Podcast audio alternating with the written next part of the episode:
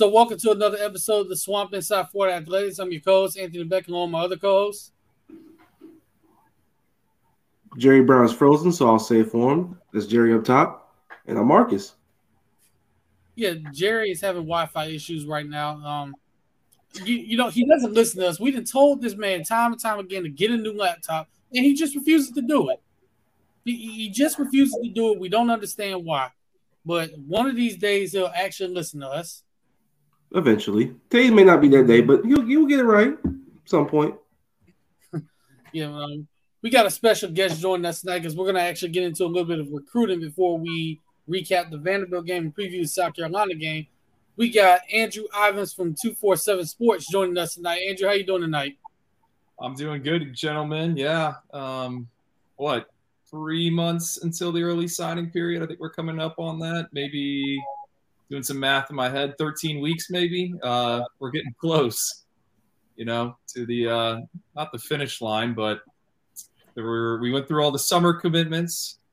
Now we got the uh, flip seasons rapidly approaching, right before everyone can actually sign everything. So uh, I think recruiting's coming back and in, back into the forefront.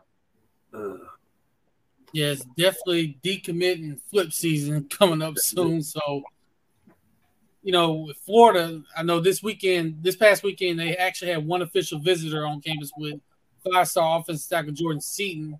So I kind of wanted to go ahead and start with him, Andrew. Like, what what is the what do you think the latest is with his recruitment and where Florida sits with them?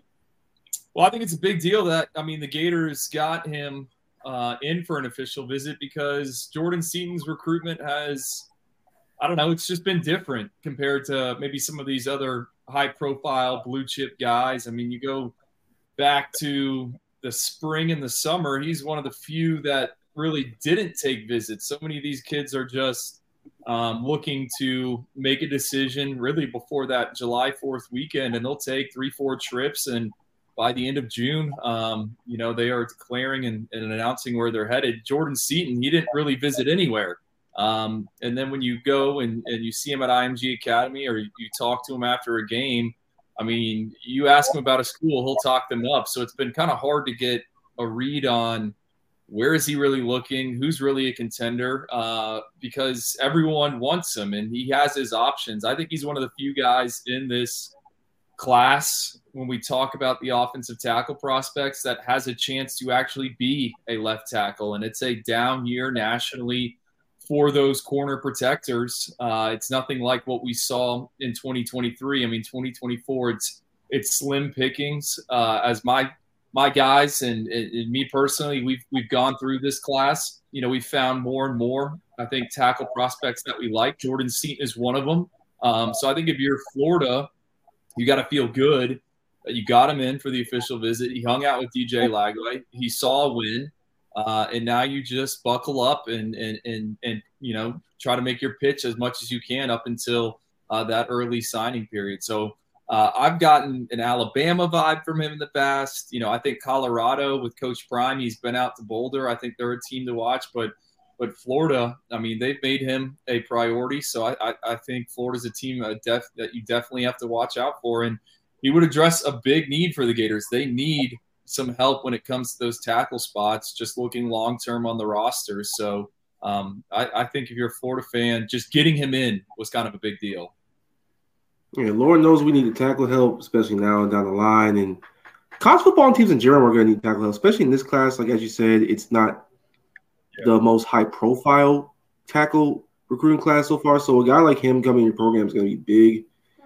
And what his recruiting means, as the mystery has been, getting the visit was was pretty huge. I didn't expect him to come here for a visit, to be honest. I really didn't. That kind of snuck up on me. I think I think people also forget, you know, these guys can take as many visits as they want. Yeah, likewise, man, definitely. I was like pretty surprised. Oh, go go, go ahead. Joe, you good? Oh, go ahead, Andrew. You good, man? yeah. yeah well, I was going to say, I think a lot of people, you know, forget, and sometimes I catch myself. You know, these kids can take as many official visits as they as they want now, right? And we really haven't seen anyone kind of not exploit the rule change, but take advantage of the rule change. So we'll see what happens with Jordan Seaton. Um, but uh, it, you know, uh, with his just talent, like you know, I, have I've discussed this in the past with IMG. You talk to any of the people there, they're I mean, they're, they're super fired up about him. I, I think you know, it really could go in any direction. But I think if you're Florida, like again, he was on campus, he was around some of your high profile recruits. Offensive tackle is obviously a position of need. He knows that, uh, and he saw a win, and I, I think that's that's a uh, that should be considered, you know, a successful trip for the Gators.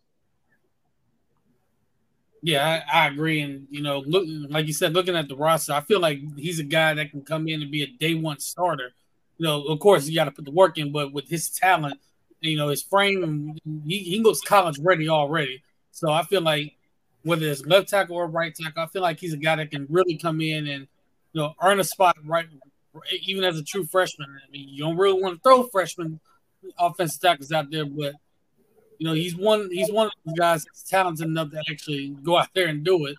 But um, and speaking of recruiting in general, I kind of wanted to ask, you know, with the transfer portal how much has recruiting changed now that we have the transfer portal? You're able to enter the portal and go to another school and losing the eligibility. Well, I think kind of the the big rule change was the NCAA basically saying, "Hey, like the counters that were in place before are really gone, and you can essentially do what Colorado did and flip your entire roster if you wanted to." And Florida's done that on a smaller degree in terms of you know, moving guys out, bringing guys in. I think with the transfer portal, it's recalibrated how a lot of schools and personnel departments and, and coaching staffs think. Um, you know, why is it important to stock up on these offensive tackles? And I wanted to add this, right? Jordan Seaton, you know, he would be a, a major win for the Gators, but I also like what they've done already here in the 2024 cycle. You know, Fletcher Westfall, top 247 tackle for us. He's out of the, DMV you know, he's going to be a riser for us in the rankings. He is six foot eight.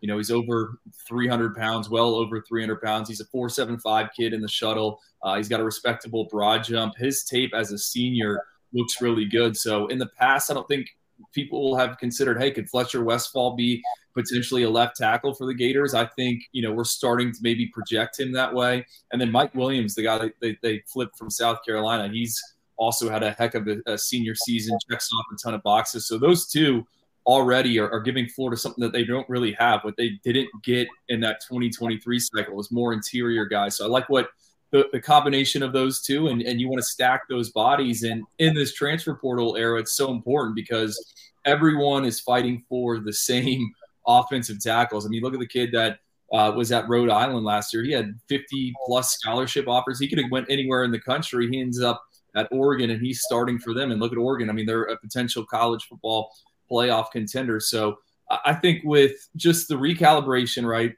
player movement as it is at an all-time high. I view the transfer portal, and I think a lot of other people in the personnel space kind of view it as free agency, right? And uh, you know, you can build a team of free agents, but you still kind of have to hit on your draft. And what is the draft? That is high school recruiting. It's still important. You have to have guys that you uh, recruit, and you know you're essentially sixth, seventh, eighth round. You know, undrafted free agents. Those guys got to be key on your roster. I mean, look at the Kansas City Chiefs. Sure, yes, a ton of star power. They've hit on some some big early on picks, but there's a lot of day three selections that are making plays for them. It was the same thing with the Rams a few years ago. Yes, huge free agent acquisitions, but um, you know there's some guys that are you know the 18th 19th 20th guy you're bringing in that year that are stepping up for you in big moments so i think with the transfer portal you know it, it's making it where um, roster management has just changed everyone's going to try to look to upgrade everyone's going to try to go after the same guys i think the teams that are going to have the most success and the ones that are going to be built for the most success are the ones that are going to develop depth through the high school ranks. And um, I think Billy Napier, you know, what he did on the recruiting trail in 2023, what he's got committed right now in 2024. I mean, there's a lot of guys to like. I mean, it's, it's it was a solid class last year. A lot of those guys are playing, and then you look at the 2024 commit list, start digging into it. Um, there's some guys that should be in that two deep pretty soon. Jerry, you had anything to ask? Yeah, I was about to ask about a, a 2025 kid, man. Speaking of guys that are kind of like you know under the radar or like day three picks, there's this kid, man, out of the state of Georgia named uh, Kevin Wynn. He's been getting a lot of uh, talks lately, I, I, guess. I think he talked to UNC. He just got offered from Florida recently.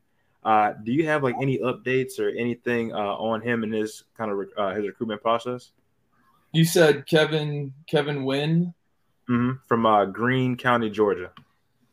Yeah, he's a guy that um, he's he's a, he's a 25. I mean, I don't I don't have any scoop or anything like that. He's mm-hmm. someone um, you know we've watched. Um, I'm trying to pull up my notes on him. I mean, we we like him. He is a uh, a potential, you know, guy in the middle. I think he could be a one gap, two gap guy. I think if you're Florida, it's kind of like the ideal nose tackle. Um, and that's the other thing, right? You, you asked about the transfer portal and, and how things have changed. I mean, so much hay is already in the barn for the for the class of 2024. I think right now about nine percent of the blue chip prospects, so that'd be five or four star prospects, are uncommitted. You know, that would give you 91% of them already committed three months before the early signing period. Uh, I mean, so much attention has already shifted to the 2025 cycle. Schools have already um, zeroed in on certain guys. Uh, you know, for Florida, I think they've done an excellent job in in the Peach State um, since Billy Napier has arrived, and more specifically so in the, those southern parts of of Georgia. Um, Nasir Johnson in the 2024 cycle is a name that comes to mind. Amir Jackson, um, the tight end commit. I mean, both those guys are at, at small towns and – and Florida has invested time in recruiting them. So I, I don't have a, a specific update on uh, Kevin Wynn, but I think he would fit into that same category, right? A guy that's in that four to five hour radius from Gainesville. He obviously, you know, he's a track and field guy. Uh, he's been productive on the tape. You can see it right there. Uh, someone for him, I, I think personally, you know, the offseason – camp circuit's going to be big for him. I mean, we already have him in our top two four seven, but someone you're just kind of hoping to get like measurements on and, and size yeah. him up in person. Uh, but you know, definitely can see why Florida's already sunk their teeth into him. I got one question. So, um, so we talked about how the offensive line recruiting has gone so far in this class for Florida. Is there anything that, other than that, that stands out to you in Florida's recruiting class so far in terms of position groups and strengths and what they probably are lower at? Well, I think the strength of the class is probably the front seven on the defensive side of the ball, and, and more specifically, so the defensive line group. Now, I know they lost Michael Barrow. Uh, he would have been a, a, a, nice addition, just kind of a a big anchor in the middle. Um, you know, trending to Georgia. That's that's where the crystal ball looks, but uh, Amarius Williams, who's out of North Carolina, you know, I have a colleague or a former colleague, I should say, that, that calls the Carolinas D line heaven. Uh, Amarius Williams is, is a favorite for us behind the scenes at 24 7 Sports. If no one's watched his film or his highlights, I, I highly encourage you to. I mean, he is six foot three, 265 pounds, and he is consistently playing running back, um, lining up in the backfield, and he gets it done on on defense too. But what we do is, you know, we're always kind of studying the NFL draft and like looking at uh, the guys that are being selected from all different schools and, and whatnot. And his profile screams Sundays just in terms of uh, this is a guy that, that played another position. He's uber athletic. He's got some lateral quickness. So I really like Amarius Williams. Um, and then Nasir Johnson, kind of like circling back on him. I he is 300 pounds. There's video of him out there doing a, a standing backflip, two way yeah. player at yeah. Dublin High School, which is kind of just a, a, a, dot on the map. Uh, we are big fans of him. Uh, I, you know, I think he's going to need to be you know, um, melted down a little bit and, and some time in, in the weight room. But I mean, the flashes are awesome with Nasir Johnson. I think if Florida can hold on to him, he's only going to make that defensive line room better. Um, I, am super excited kind of about those guys. Uh, and then, you know, there's the local kid, Kendall Jackson. He's got some traits. Uh, and then when you go to the second level of the defense, I think My, uh, Myles Graham, I, always almost say Mylan Graham. That's another prospect in the class, wide receiver. uh, Myles Graham, obviously EG's uh, son. He's kind of bounced around from high school high school. He's out Buchholz. Um, really like the instincts on him. He's got a college ready frame. I and mean, we list him at 212 pounds. I'd be shocked uh, if he was anything less than 220 pounds. But I think his ability to read and diagnose um, is some of the best we've seen so far in the 2024 cycle. Uh, he had like a 95 yard touchdown run a few weeks ago, which was really impressive to just see him make two people miss um, and then turn on the the burners. Aaron Chiles, kind of another high floor prospect for us. That's a linebacker commit out of the out of the DMV. Uh, elite, elite kind of explosive testing numbers for a guy that's north of 230 pounds. I think Florida's got to put him in position to succeed, but I like all those guys. And then DJ Lagway, the quarterback, you know, he's kind of one of my favorites in this uh, in this cycle. Um, coming into the Elite 11 finals, I had like a, a round one five star grade on him. You know, you see him in that setting three days, it's up and down. Uh, we decided to kind of hold him where we did, and it's looking really, really smart that we did that and and didn't move him down. And he's going to be a riser for us um, as a senior. You know, he has he's turned it on. He's seven and zero, oh, completing seventy five point seven percent of his passes, thirty six touchdowns, and just four interceptions. You know what? What does that mean? Well, coming into the season, he was ten and ten uh, completing 59% of his passes. He's also improved his yards per attempt. Right now, it's 13.11 yards per attempt.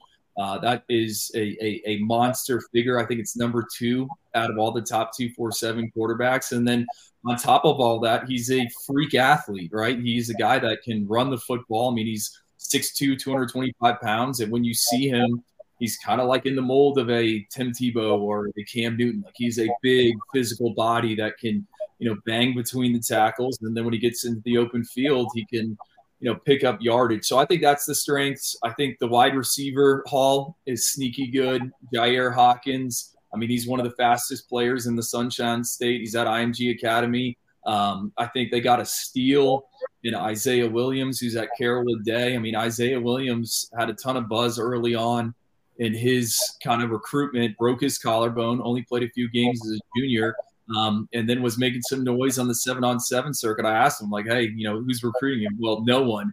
Uh, a, a, few weeks later, he, he, was committed to Florida. He had a 99 yard touchdown. Uh, I mean, he's a four or five guy on the lasers. I think Florida needs to improve that wide receiver room. I think everyone uh, in, in this space would, would say that. So they're going to do it with Isaiah Williams. I think um, Jair Hawkins is going to add, you know, some some speed, and then Tawaski Abrams. You know, they've been using him as a running back at, at, Fort Myers Dunbar a little bit here as a senior. I've been impressed just kind of with his ability to pick up yardage uh, after contact. So I think those are the strengths. Um, you know, an area where it's like, all right, like, are they going to get maybe a little bit better? I, I, think the secondary, you know, how do they finish up there?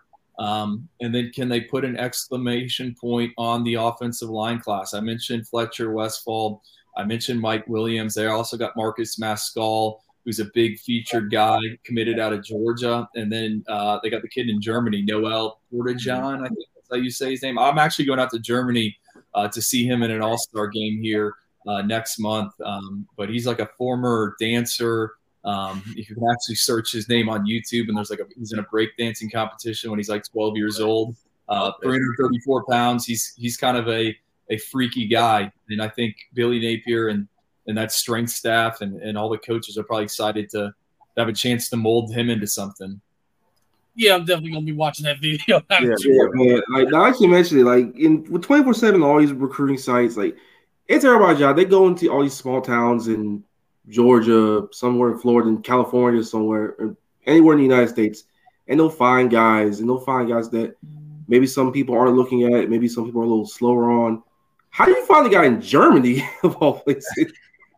Well, it's uh, you know, the, there's a big there's a big boom there. So there's PPI recruits, which is uh, this guy Brandon Collier. He played uh, college football here, and then he played overseas professionally. He's kind of started a, uh, a, a camp circuit, or you know, they identify some kids, um, and he'll bring them over every summer, and they will hit you know uh, about eight camps in a week, uh, some mega camps, gets them in front of a, a ton of different college coaches, gets them tested, all that. And then the kids will either go back or some of them will end up getting placed at, at different schools. There's Clearwater Academy International, which is obviously uh, in, in, the state of Florida. Um, Gap up in Narcoossee, up in Georgia. That's another one. Uh, but I think this movement is here to stay. Uh, NFL, uh, the, the, NFL, I should say, just opened up like an NFL academy in, in Europe. Uh, one of IMG's like post grad teams just played them over the weekend. Um, I, I think it's it's it's smart, right? Not every one of those kids is going to hit. I think the the biggest obstacle those kids are going to have to overcome is you know most of the everyone that's being recruited in the United States has grown up playing football, watching football. They understand the intricacies of the game, like the game flow. Some of these guys are introduced to football, you know, when they're 15, 16. So there's a little bit of a learning curve, but man, you can't teach, you know, height, weight, speed. Like you can't teach that, right? And if guys have it, they have – you know, freaky twitch, you can teach them to become a good football player. So I think that movement is is definitely you're going to see. I mean, Alabama's got a linebacker committed from from Germany. I mean, it's it's definitely here to stay. Yeah, that's that's crazy finding kids in Germany. But you know, I, I like that coaches in a lot of these things are kind of expanding. You know where where to find guys because I mean you just never know. You may go overseas and find a person Hell, right. we find punters in Australia all the time, and look at how like pretty much every punter's from Australia, and they're really good at it. But, um, I think the elephant in the room that I think everybody wants to ask about. We know he's committed to Ohio State, but it's kind of a mystery with Jeremiah Smith because you know, he's committed to Ohio State, but he's taking a lot of visits, mainly schools in the Big Three. So, is there like an update with this recruitment? I know he's still locked in with Ohio State, but is there like any chance of him actually does uh, how how much of a chance would you say Florida has at flipping? Well, uh, you know, I think that's what everyone kind of wants to know. And I mean, Jeremiah, after I think it was the big game he had against Miami Central, which was the one on ESPN two the Thursday night.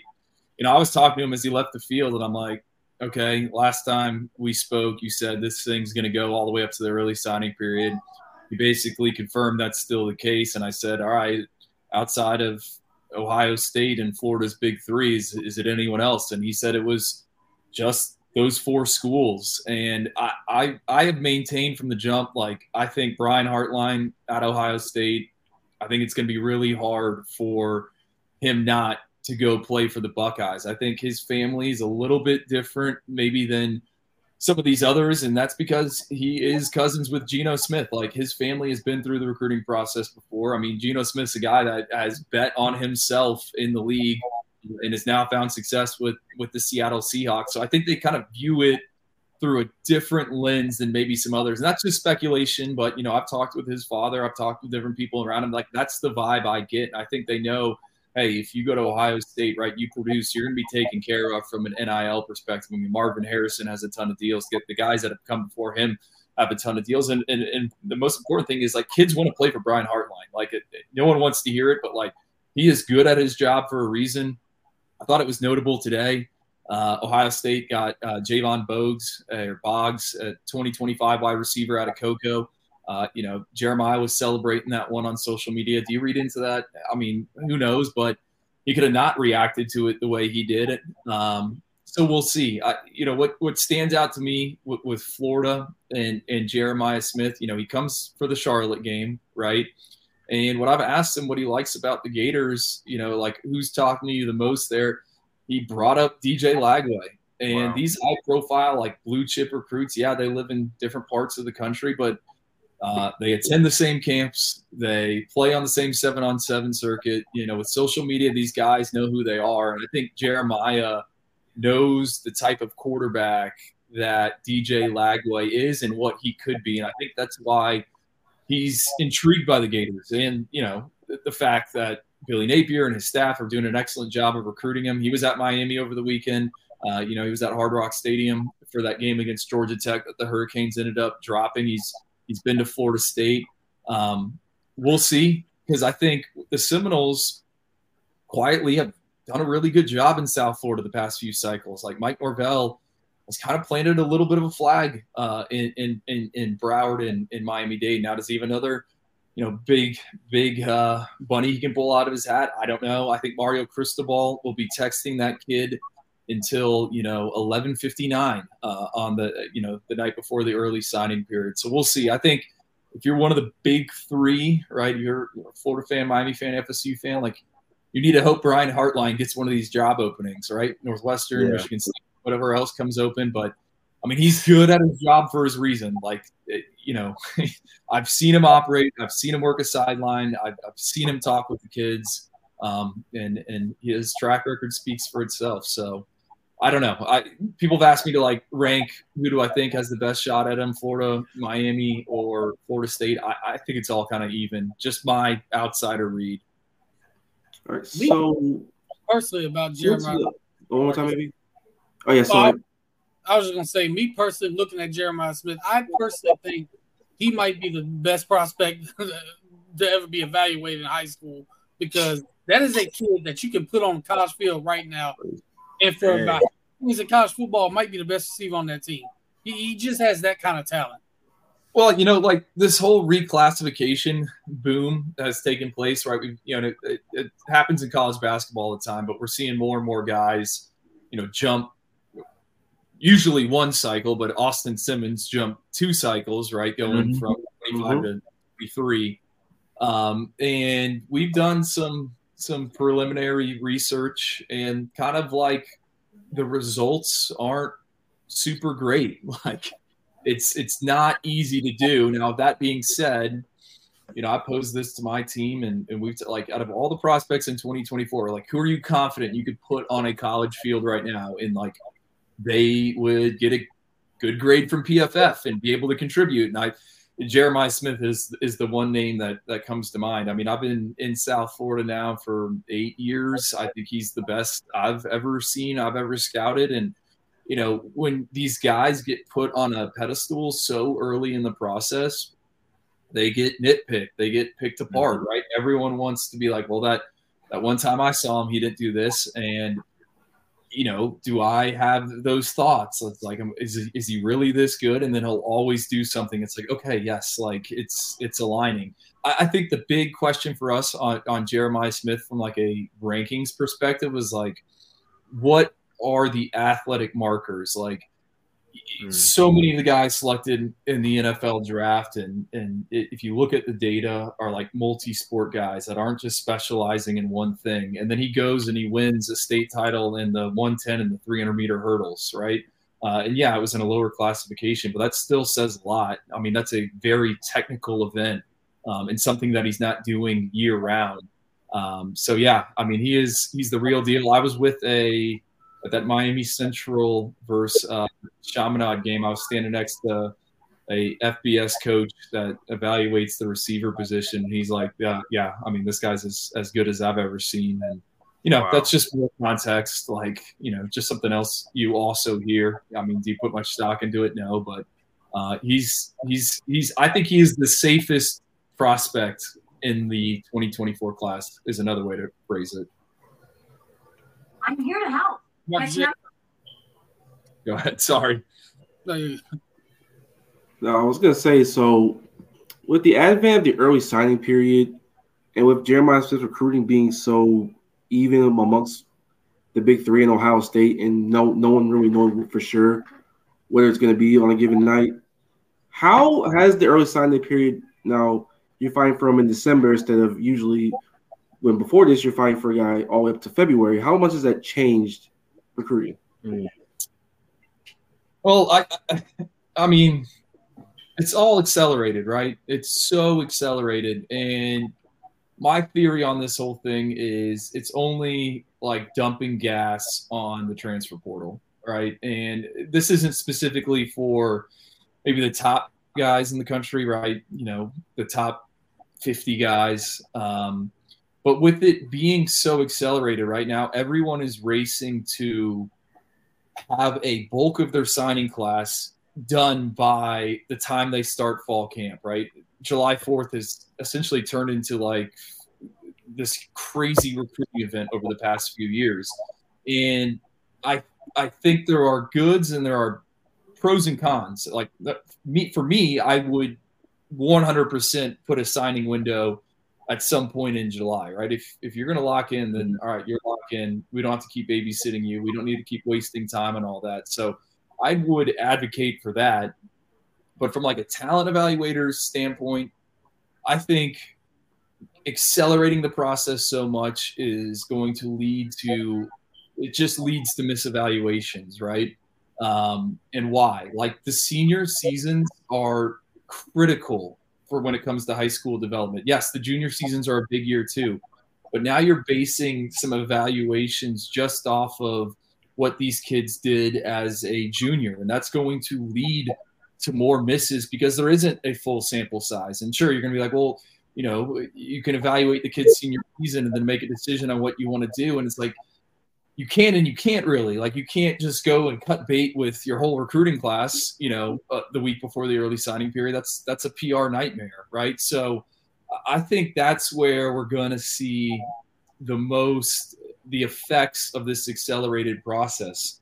Um, and you know it used to be in, in you know December and January, coaches are going out on the road and they're looking at guys that are playing in state title games. They're looking for guys that hey, maybe he's at a power school, didn't really get to play as a junior, but now he's had this monster senior season. Oh, hey, this mm-hmm. kid was six foot two. Well, now he's six foot four and he's added 75 pounds. I mean, these are 16, 17 year olds, which are maturing. Like that is a huge process. But when these coaches go out on the road now, it's a all right, what well, you know, what juniors do you have for me? Because we want to get them in for a junior day at the end of January, and then we want to get them in March, and then we want to set up an official visit, and then we want them, you know, committed. So, it, how is it changing everything? Like Friday Night Lights, that used to be like this huge evaluation process for mm-hmm. seniors. I mean, mm-hmm. it, a few years ago, it was at Florida. I mean, remember when Evan Stewart worked out? I mean, it was a, a yeah. crazy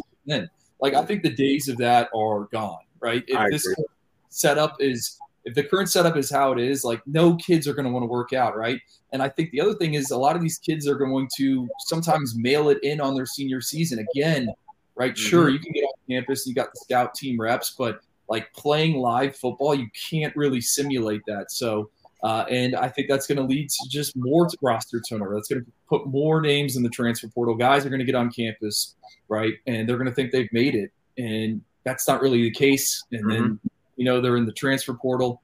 Uh, so it's changed a lot, right? And you know, I've had the luxury of, of going to some different like personnel conferences and, and, and talking with the minds, you know, coaches, uh, different recruiting directors, and like that is that is kind of a a underlying theme uh, with this whole thing. So it's it's changed a lot. Like I'm sure you know a lot of these recruiting departments when it should be burning the tape on the 2024s right now, it's actually really burning the tape on the 2025 because they want to get those guys in for game day visits. And then, like I said, you know, once we flip the calendar to the new year, it's full go on that class. That's crazy, man. Like now that you mentioned all that, I can kind of see like how it's changed over the course of the years because I felt like it was always full go on the current class, like the current season. You know, like for example, like the Byron Cowart, CeCe Jefferson era, like oh, man, everybody was full onto those kids. You know, at that time, now it's like like we're just talking about. We're kind of like looking towards 2025 already. You know, people are trying to get those kids in, trying to say, you know, let's get a heads up on these guys because the recruiting game is quick now. You got deals. And, don't be wrong, like there's gonna be flips, right? Like there are yeah. gonna be absolutely right. There are gonna be big names moving around, but you know, it's you can't just go to the someone in your class that's been committed and that you've already brought in for an official visit and be like, well, hey, you know, like we didn't think you were as a senior. Like in some yeah. schools have that luxury, um, but you know it's kind of locked in. And, and, and I, again, I think that's just gonna can keep the transfer portal numbers are where, where they're at. Like the movement is only going to continue.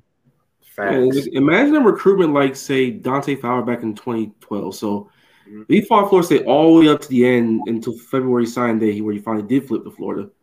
Imagine where it was a, a deal where he says, "I'm rec- I'm coming in on early signing day," and he was still committed to Florida State by then.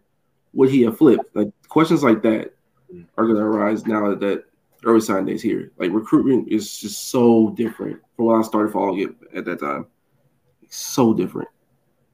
Oh, I'm sorry. Uh, I was reading a text. But w- w- ask it again. I'm sorry. Now, I would say like a general statement. So, like, imagine recruitment that say like Dante Fowler's happening today, where it was a battle between Florida State and Florida.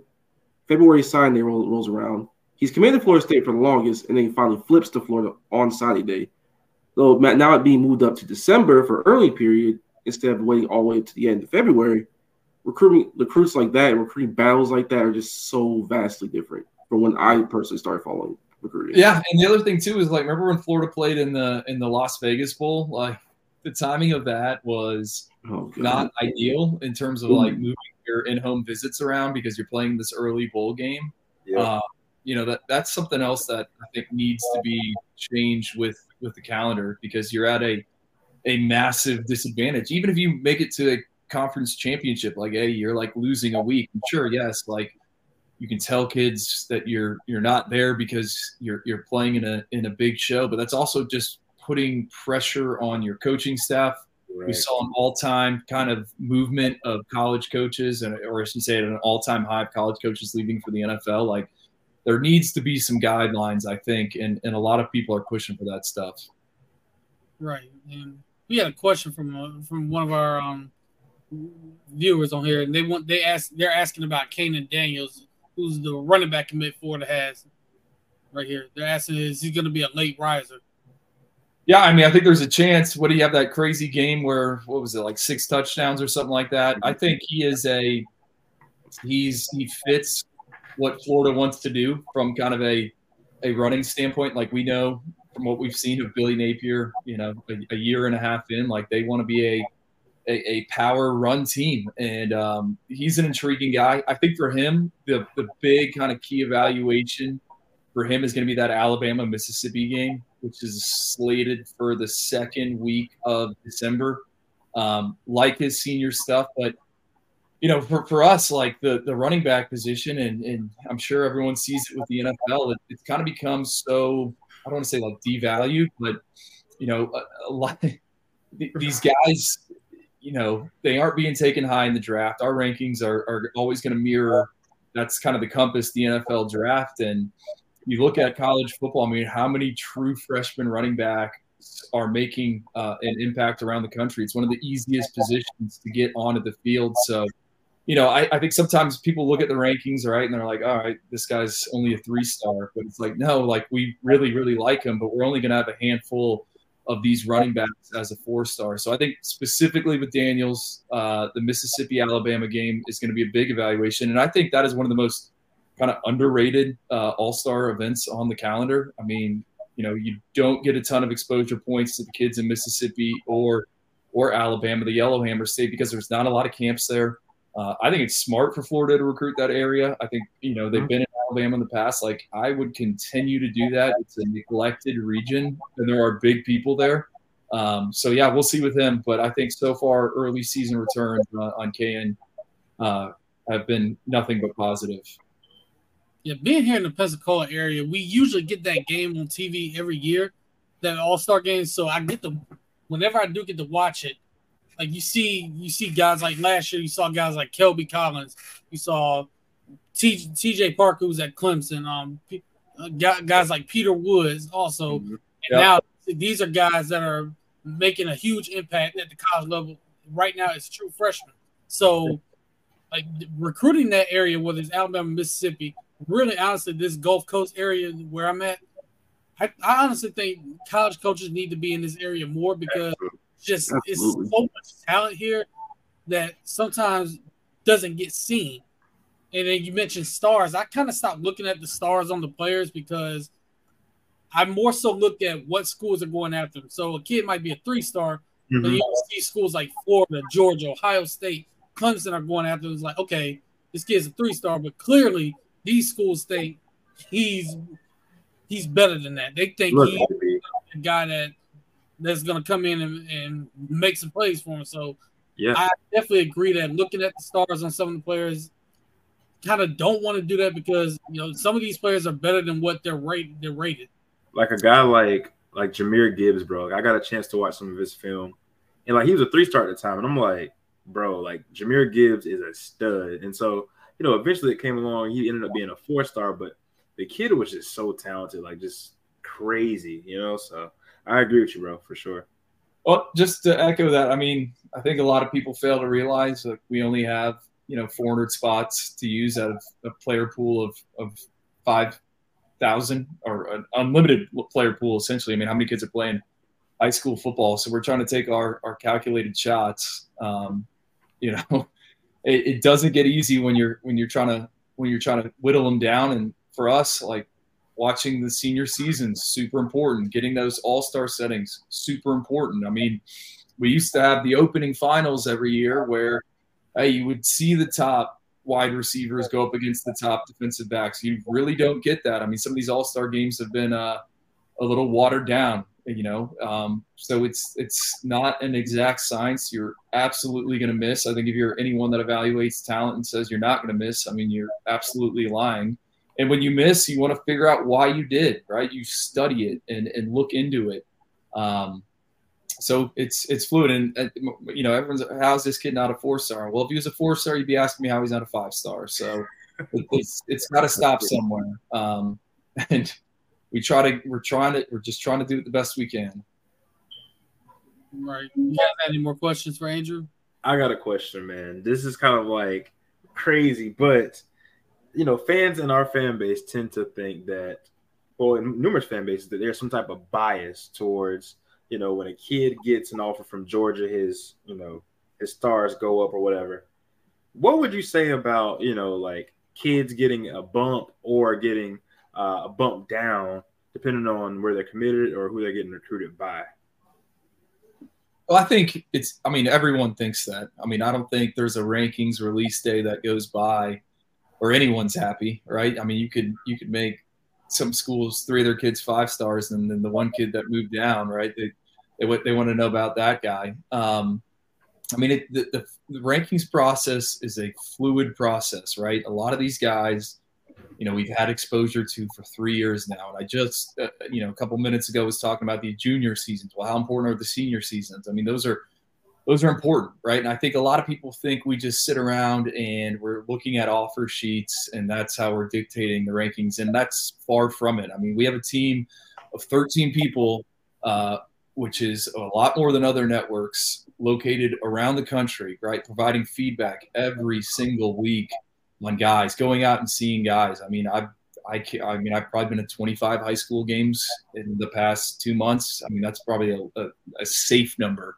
Uh, you know, it might even be 30 plus, right? In Florida and Georgia, I've seen teams from coast to coast in person, and then on top of that, you're watching games all the time on on Hudl. On know, the, these services, so you know we try to operate like a NFL scouting department would, like a college scouting department would. It's not just one person pulling the strings and moving a guy up because this guy went there. I mean, if it was up to me, right, I would love to have you know 50 group of five signees in my top 247 and then i'd love for all of them to get drafted because that's yeah. where we're going to get judged the most right it's the night of the nfl draft when they're going down the first round and it's oh this kid was a three star you know we want to hit it where it's a four star we want to hit the first rounders being the five stars and yeah it looks like some schools you know, their commits move up. Well, you know, there's a reason why Georgia has won back to back national titles. They tend to recruit the best of the best. Um, and, you know, there's no bias against Florida commits, there's no bias against any commits out there. I mean, I. I went to Florida Atlantic, right? So I, I, you know, doesn't Were matter. FAU? Yeah, I'm an I'm an FAU out. Like, oh, FAU, bro, same here. All, all right here. Yeah, yeah, and, yeah. Real quick, sorry to cut you off.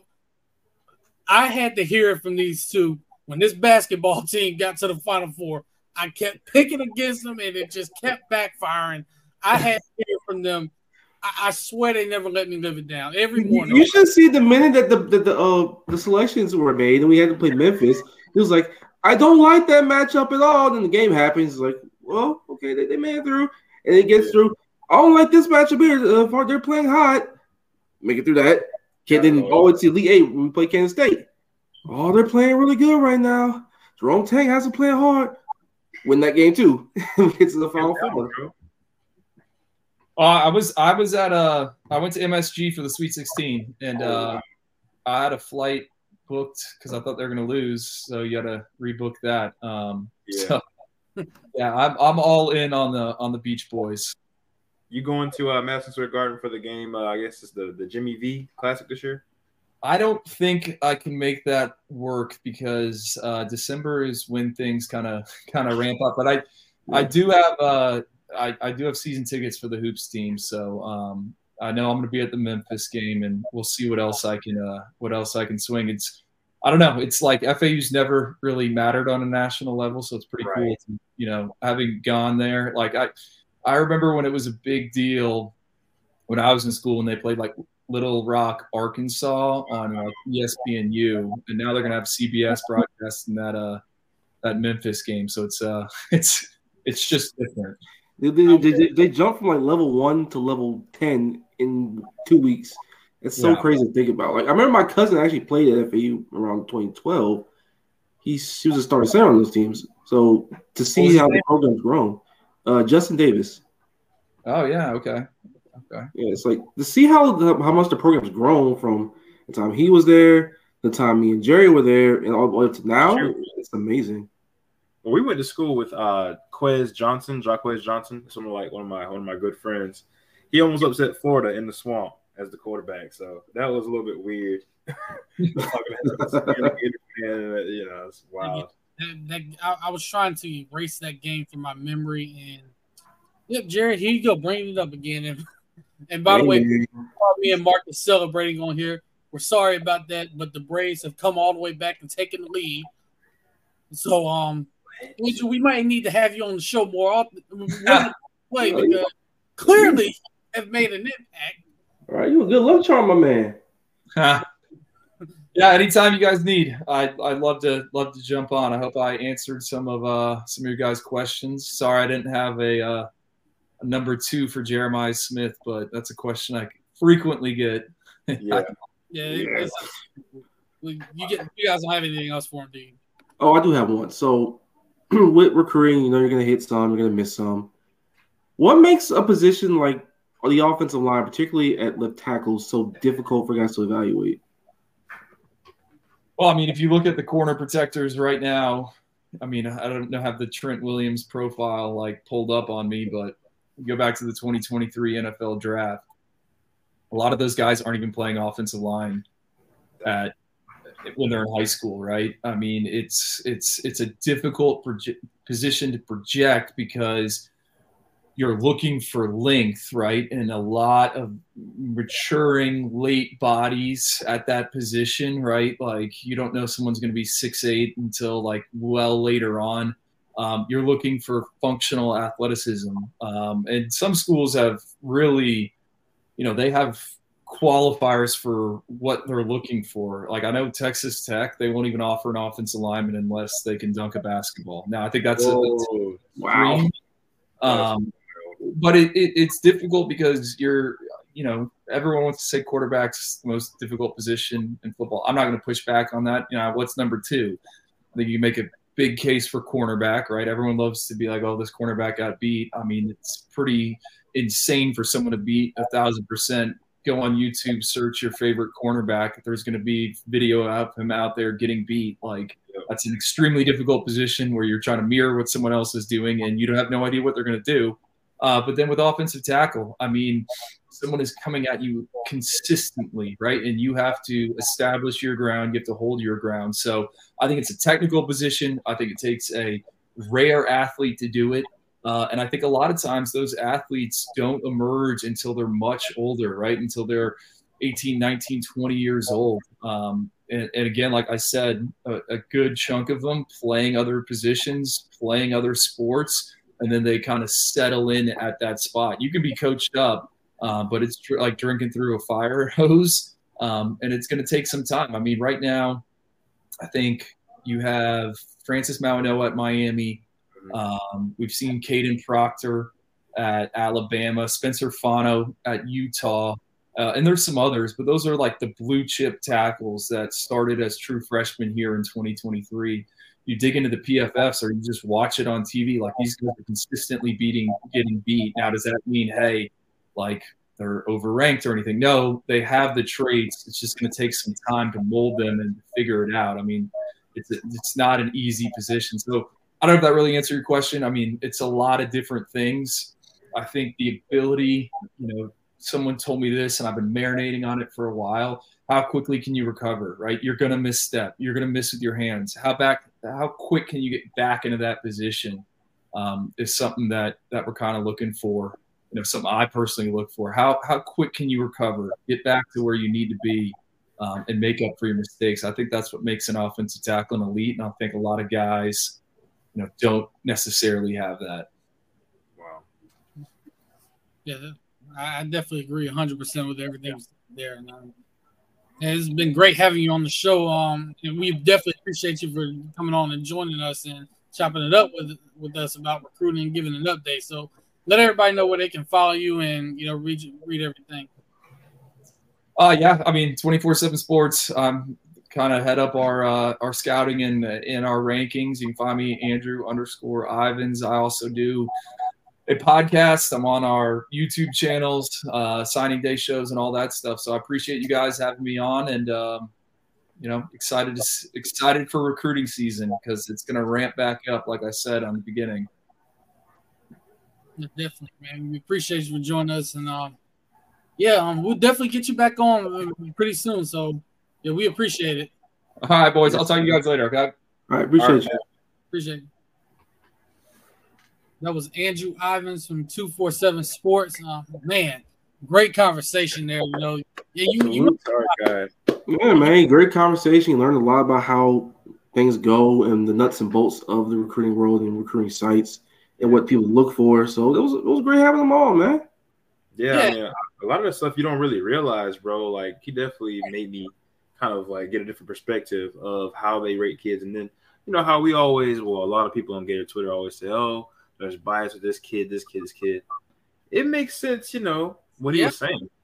It, does. it does. And you find out just truly how hard it is to evaluate these kids. You can have a guy that's, you know, a high four star, and then a guy that's maybe a mid to low three star. That three star has a big season. He goes yeah. goes in camps.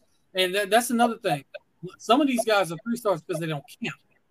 Bro. Then all, they, then all of a sudden they get to college and it's like, wait, who was this guy? Like, this guy was one of the lowest ranked recruits we had.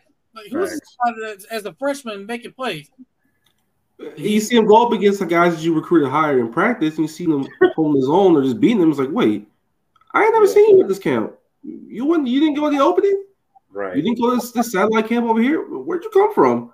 Exactly. And then all you gotta do is pop the tape open. And it's like, okay, maybe I I did miss something here. Maybe we were onto something okay, I see the feet on the film. Let's translate into the field. We have them here.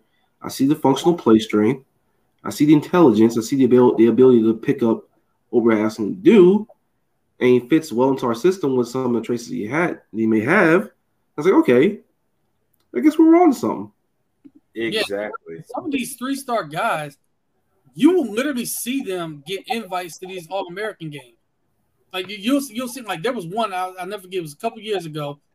He was a running back. He was a three-star running back that was commi- that ended up committing to Arizona, and he goes to the All-American Bowl in San Antonio, and he was the MVP of the game. He was clearly the best player on the field and had a lot of speed. And he's a playmaker for Arizona right now. Wow. Yeah. You, you see guys like that. That's crazy, bro. Oh yeah, that was we saw in the All American game, correct? You said what? It was on the All American game in the Army All American game, right? Yeah, yeah. He he was the best player on the field, but he was ranked as a three star. But you you get guys like that. So I look at these rankings and I don't even look at the rankings. And on top of that, he started getting late offers from like USC, UCLA, Oregon, schools like that. He stuck with Arizona at the time. So I, I think I think you can argue the case. The kids that are three stars, say like going into their senior season, that are like trending upwards, when they start rising, bro, like in October, you know, like they're the truth. They start rising in the middle of that senior season, they're the truth. Right. Here, money. I'm here. I'm, I'm, I'm still here. I did not hit the bar. I'm here. I'm No, good. Mark. Hey, look, AB took that loss like a man, bro. Hey man, look, we we got our butts kicked. This that's we got our butts kicked. We didn't play Yeah. well. Nothing much to say about it other than you got you got beat, you got executed. Everything just was bad. It is what it is. But you hear, like, but you hear like a GAB. That's why we love you. No, Yeah. bro, you know you, bro, you, you took that, you took like a champ, bro. So They, they to you, from bro. every phase of the game. I mean, More- it's, That's more than I can say about Buffalo Bills fans, but you know, yeah, they. oh yeah, they were pissed. But um, yeah, we're, we're gonna transition into for, for the football. Gonna Oh, recap. I do have one more little recruiting tidbit, just from my experiences and just looking at these kids. So sometimes you see, not like at Marne, but like just in my playing days while I was in high school. So, like, you know, sometimes you'll see a kid that you see, okay, he's rated five stars, he's in the Super 11 in your local paper, he's all across the country at these camps, dominating at the opening and whatnot. Got letters on the table from everybody and their grandma. Everyone wants him. You see him on the field, and it's like, Yep, that's what it looks like. Right. Yeah, I was on that spectrum when I saw Derrick Henry for the first time. That that was exactly what it looked like as a 16, 17 year old. And he was a monster. and he's Bro, still in Tennessee. Him And and, then Kids, yeah, that, that era of Jacksonville, like area sports, is, is legendary. Then you see kids. So I played against Trinity Christian Academy. That, that's like one of the top powerhouses in the city. They had five stars, like four or five stars everywhere at the time I was playing. So had like guys like Shaun Wade, Kevin Toliver. Marcus, hold on, just because I know you're in Jacksonville. Sorry to cut you off. Yeah. Just to put this in perspective, this is a one A school, right? This is a one A school. Mm-hmm. Think for one second they can't go up against eight A and seven A schools and beat them. And they've This done is- it. Like they've been everywhere. One A, two A, three A. And they beat they played and beaten five and six A schools in Tallahassee. They played Tallahassee Lincoln for several years and beat them all the time. Like they've Right. played some good schools. They play IMG on ESPN two years in a row. Yep. Like, it- This It's is a lot. This is uh, speaking of IMG. Um, y'all pray for Pine Forest High School in Pensacola, Florida. That's all I'm saying. but no, like just back to what I said. So you see guys like Kevin Toliver, Shaun Wade, Tyreek Johnson, you know, this, that, and the third. And then you see got a three-star linebacker like an Eriq Gilyard, who's Mhm. all over the field. And going to UCF, very, very good. He's just as good as the four or five stars. It's all it's all across that roster. And then you got Treyaun Webb several years later coming down, high player. And then, you know, you never know with some of these kids. You, you just don't. Yeah. But you see him up close and personal. It's like, okay, I see why he's on people's radar. I see why these, these schools want him. I see why these this one school that was on him earlier. I see what they saw in him. Right. Mhm. Right. Yeah, you, you- you might get a diamond in the rough, so you just gotta you just gotta keep keep going after these guys. That's facts. Exactly. We're gonna tran transition into Florida football. Recap this Florida Vanderbilt game. We got the win, thirty-eight to fourteen. I know fans were concerned in the very beginning when it was a tie game. So let's kind of break this game down. Then we're also going to preview the game against South Carolina this weekend's the a game game before um the bye week kicks in. So Did you see one time his game's gonna be played? the South Carolina game, Yeah. it'll be three thirty on the SEC network. All right, cool. Um, Better than seven o'clock. I'll take it. better than noon and seven o'clock. Yeah, no Yeah. lies. No more It's- noon. No more noon road games. Oh, like three thirty is such a sweet spot for college football for me, especially in the SEC ball, especially in watching the growing on CBS. The three thirty, that's the game. Yeah, you get enough sleep, and you're going to be more ready to play instead of getting up at the crack of dawn trying to get ready to play. wait, that game's gonna be on CBS, South Carolina, and Florida. Uh, Uh, let's network. I think C- I think the CBS game is Texas A&M at Tennessee. Oh, okay, okay. So Fine, I'll take it. Whatever. it'll be on the SEC network. But let's recap this Florida Vanderbilt game. So another efficient game from Graham Mertz, and um, got hurt late in the game, but I think he's going to be fine. Um, because he came back in the game. But. Yeah, Jay Money just said it's on the SEC network. Okay. So looking at this game, we were missing several guys. Trevor Etienne was out. Austin Barber was out. Um, Kingsley Eguakun was out. So we're missing a lot of we're missing a lot of guys, but they played really well. The offensive line, well, maybe not in pass protection, they could have been a little bit better, but run blocking, they were really, really good. So what did you guys kind of see from this game that really impressed you the most? It's pretty ho hum. Like you know, the offense is the offense. It's not going to be the most pretty thing in the world, even when it's going good. Yes, sir. Kelly Duva. Okay, Rob. Guys back on track, but nah. The Jason Marshall, that was a little disappointing. That one touchdown. Yeah, he, it was a it was a penalty they missed. He got hit in the face, but you got you can't quit on that play. Oh, what we got? What we got? What we got? Woo! Great play, Mike. Go! Ball game! Let's go! Yo, AB, bro, that man going crazy. Let's go! Sorry, y'all. Sorry. The They want Braves they want the Braves. come back and ended this game in great fashion. First of all, it was a great catch in center, deep in center field, the warning track by Michael Harris second. The throw kind of got away a tad bit, but the shortstop Orlando Arcia was right there to pick it up, and they doubled off Bryce Harper to end the game. So now we got a tie series one to one. Let's keep the momentum going. Let's Great keep it catch. going, man. Hopefully the bats wake up, man. Take it back to Philly. But now, like I was, I was saying, so ho hum. Treyaun Webb had some very nice plays. The freshman in general had very nice plays. Um, Mertz was was fine. He was pretty efficient. Montrell had a very nice game on the ground. Also, my biggest takeaway was Cam Waites. Welcome back, my man. Oh man, Oh yeah. and came back from a, a torn Achilles in less than 10 months and went out and to go out there and play the way he played along that offensive line. It was it was amazing to see that. And you know what? I think um part of me thinks he possibly could have played his way into the start spot. Now you want to um, get more reps, but looking at him the way he played out there, he looked really good out there. Yeah, Run he looked block, strong. He looked mobile. He looked. Yeah. He looked very good. And he's every bit of 6'8 and 375. Every Yeah, bit That's a big dude, bro. is a big dude. You And see that 75. Yeah, you see it, man. I, like fun fact, I was watching the game with my dad, right? It was on the couch and everything, and uh, he's looking at him. He's like, hey, hey, "Yo, who that?" I was like, "Oh, that, oh that's Cam Wade. That's Big Cam." He's like, "He's back? No way."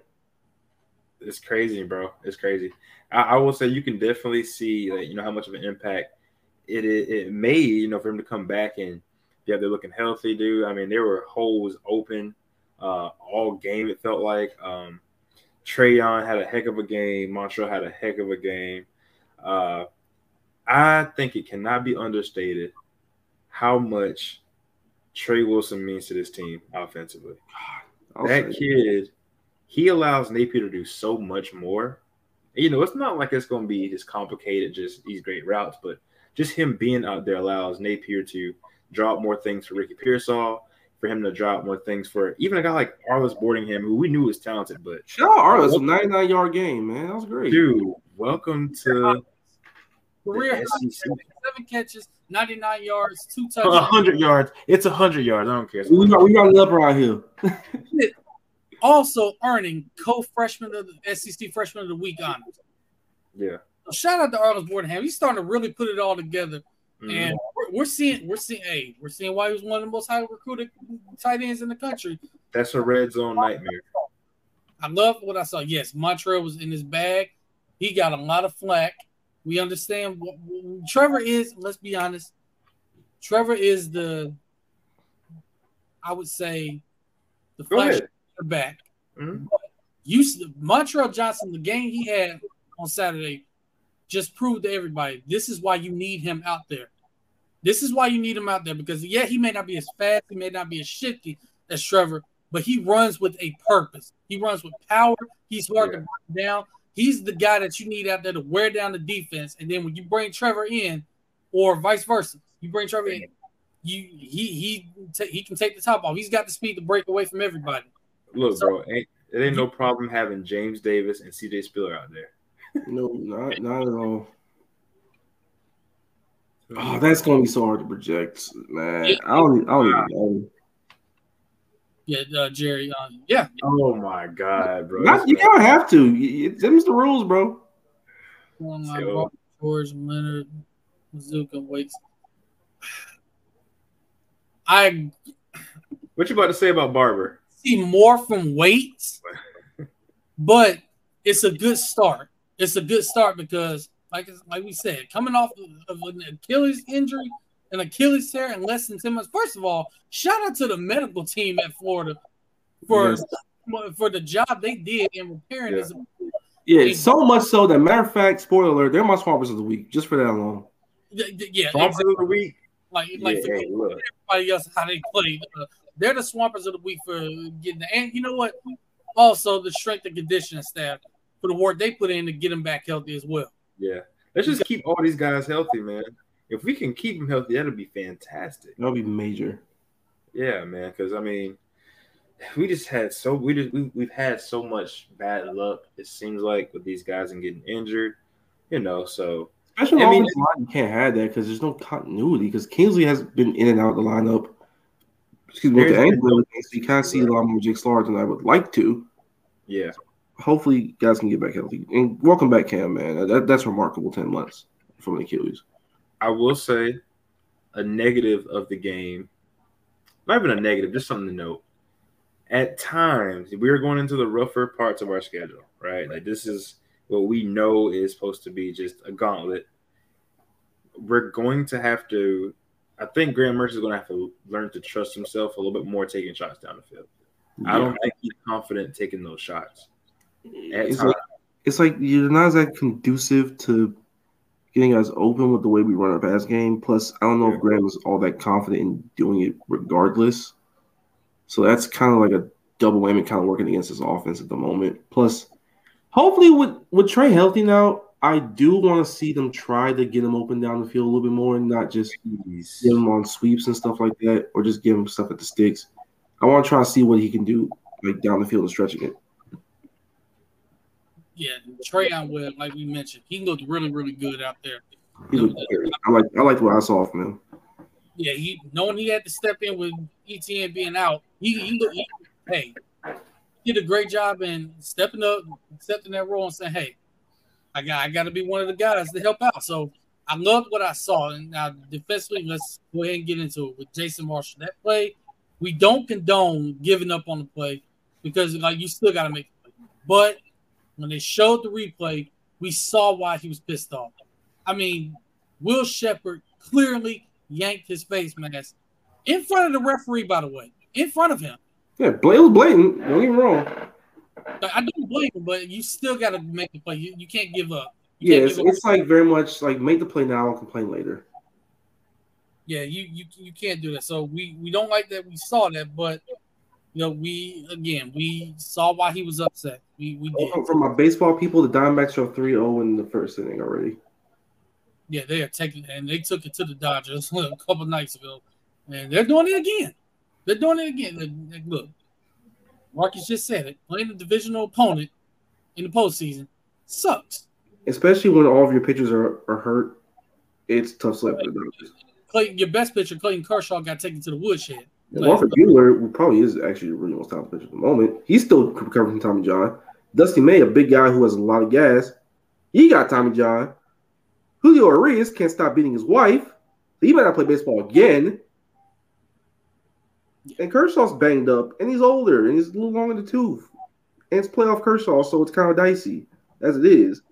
I want to show y'all something if y'all can see my screen here. Yeah, what you got? So, do y'all see this play here? I took a recording of it. I want y'all to kind of see what I see. So, let me see. I'm gonna rewind it back here.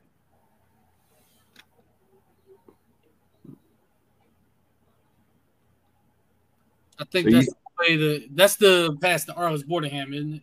Yes. Did, did people see Kahleil Jackson on He TV? Was Okay, open. okay. I'm, I'm just I'm just making sure because like He was open. I saw was- that.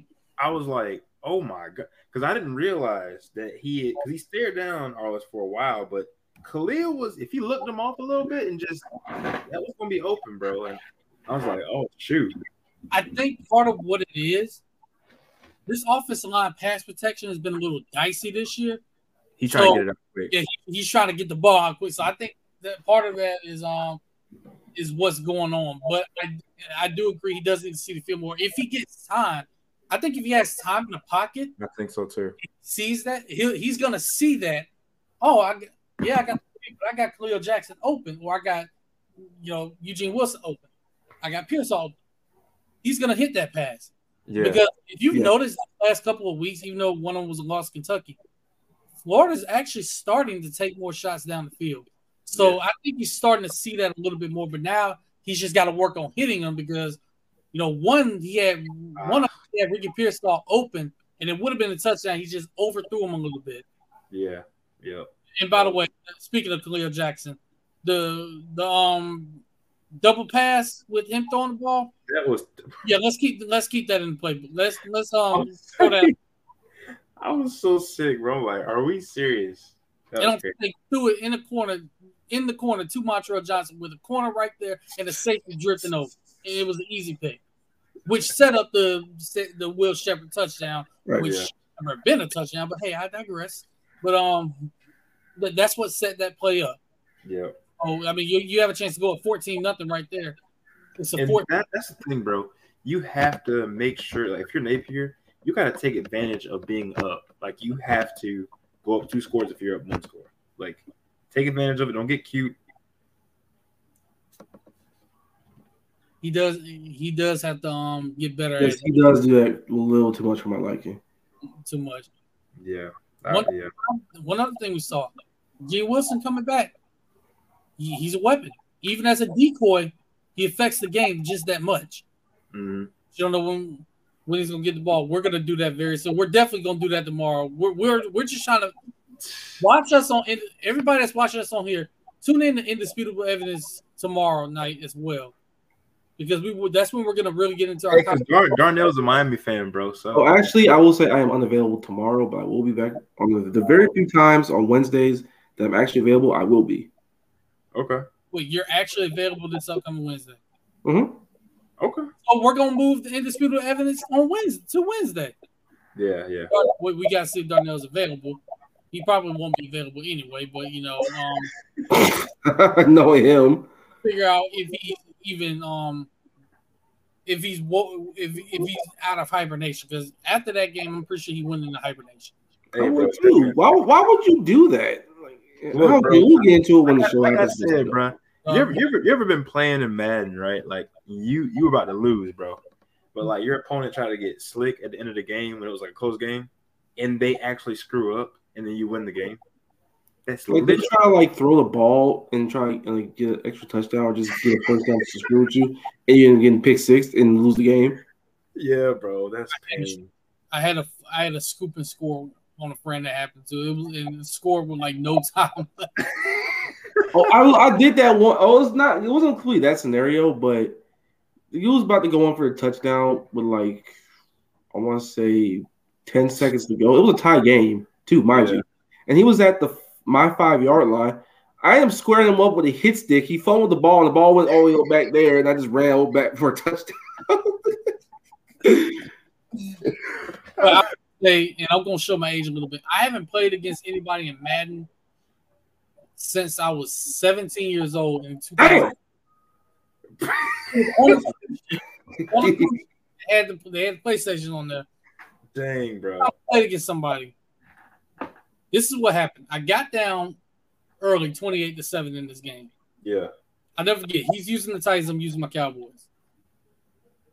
I found a play defensively that started working. Uh huh. Started working. So I started forcing turnovers. I ended up coming all the, all the way back. I kept forcing turnovers. I scored, kept scoring. Ended up going up 41 to 28. Wow. Let me tell you what happened. It- and this was in the third quarter of that game. Got quit. Pain. Got quit. Quit. That was the last time I played against somebody in Madden. I had, you coward. Wimp. Cowardly activity. hey, hey, hey. I, I had to stop messing around. Like, all right, let me find something. This ain't working. Find Oh, something. that's hilarious. Play started working. Like, all right, this is what we gonna do. This Yeah, one- man. This how it's gonna go down. I had, hey, and, had, I had to get it back. Yeah. But let's uh listen. oh, I remember that. I remember that. Damn. Yeah, another thing we saw in this game, y'all, the Yeah. youth movement is real. Bryce Thornton got his first career start at safety with He did. He did. Two true freshmen back there in the back end, man. That's that's something. they played really well out there. The Yes. youth movement is real, people. And Treyaun run like, bro. Treyaun run like a like he hungry dog. Like he, that man. That's a grown man, bro. That's a grown man. go step further. These freshmen that are playing are all grown men. You see TJ Are we Sears, are we redshirting Will Norman? Kelby Collins. See, Will, Yeah. he's played sparingly, but not a whole lot. That's yeah, the- what I'm trying to figure out for redshirting him. he may end up getting a red shirt depending on how many games he's played, but Yeah, 'cause I wouldn't hate it. I, I wouldn't hate it. I mean, he, he's definitely gonna play a lot next year, though. You Yeah, can, he's him. you can book that one.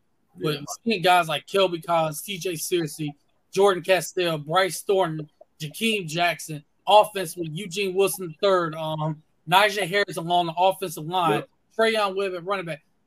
Um, these are Andy Jeans getting more more playing Yep. time now. These guys are not normal freshmen. I've been saying it all year. These are not normal Nice. young teams. So yeah, they're gonna take their lumps, but they're making a lot of plays, and you never know. They might win us a game that or two that we may not have any business winning. But looking at these guys, I'm thinking about next year. That Yeah, team is scary. But again, I know the schedule is gonna be a little bit um, a little bit tough, a lot tough. Yeah, the schedule's gonna be tough, but if they keep playing the way they're playing and they take it up to another level next year, there's no telling honestly how good they could be. I know. Like I'm thinking I'm thinking, I agree, bro. I'm like, wait a minute, um, these guys are a little bit ahead of where they're supposed to be. They're ahead of supposed to be now because they're getting on the field, actually contributing. Yeah, I can but say for sure. on the field contributing and they're not making too many mistakes. I can say for sure, going into next year, look at the schedule and everything. There is no. I'll just get into J Money. There is no reason why this defense can't be the first or second best defense in every like in literally throughout the whole entire season. Like team by team on a team by team basis, the only defense that should be better than us is probably Georgia.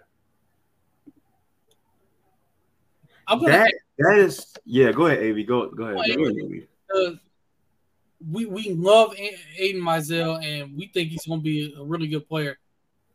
I think it's two things. One, with what we're seeing Eugene Wilson now, um, and now Andy Jean do out there, also with Ricky Pearsall and what he's done, it's kind of hard for Aidan to get on the field. But there's another reason why.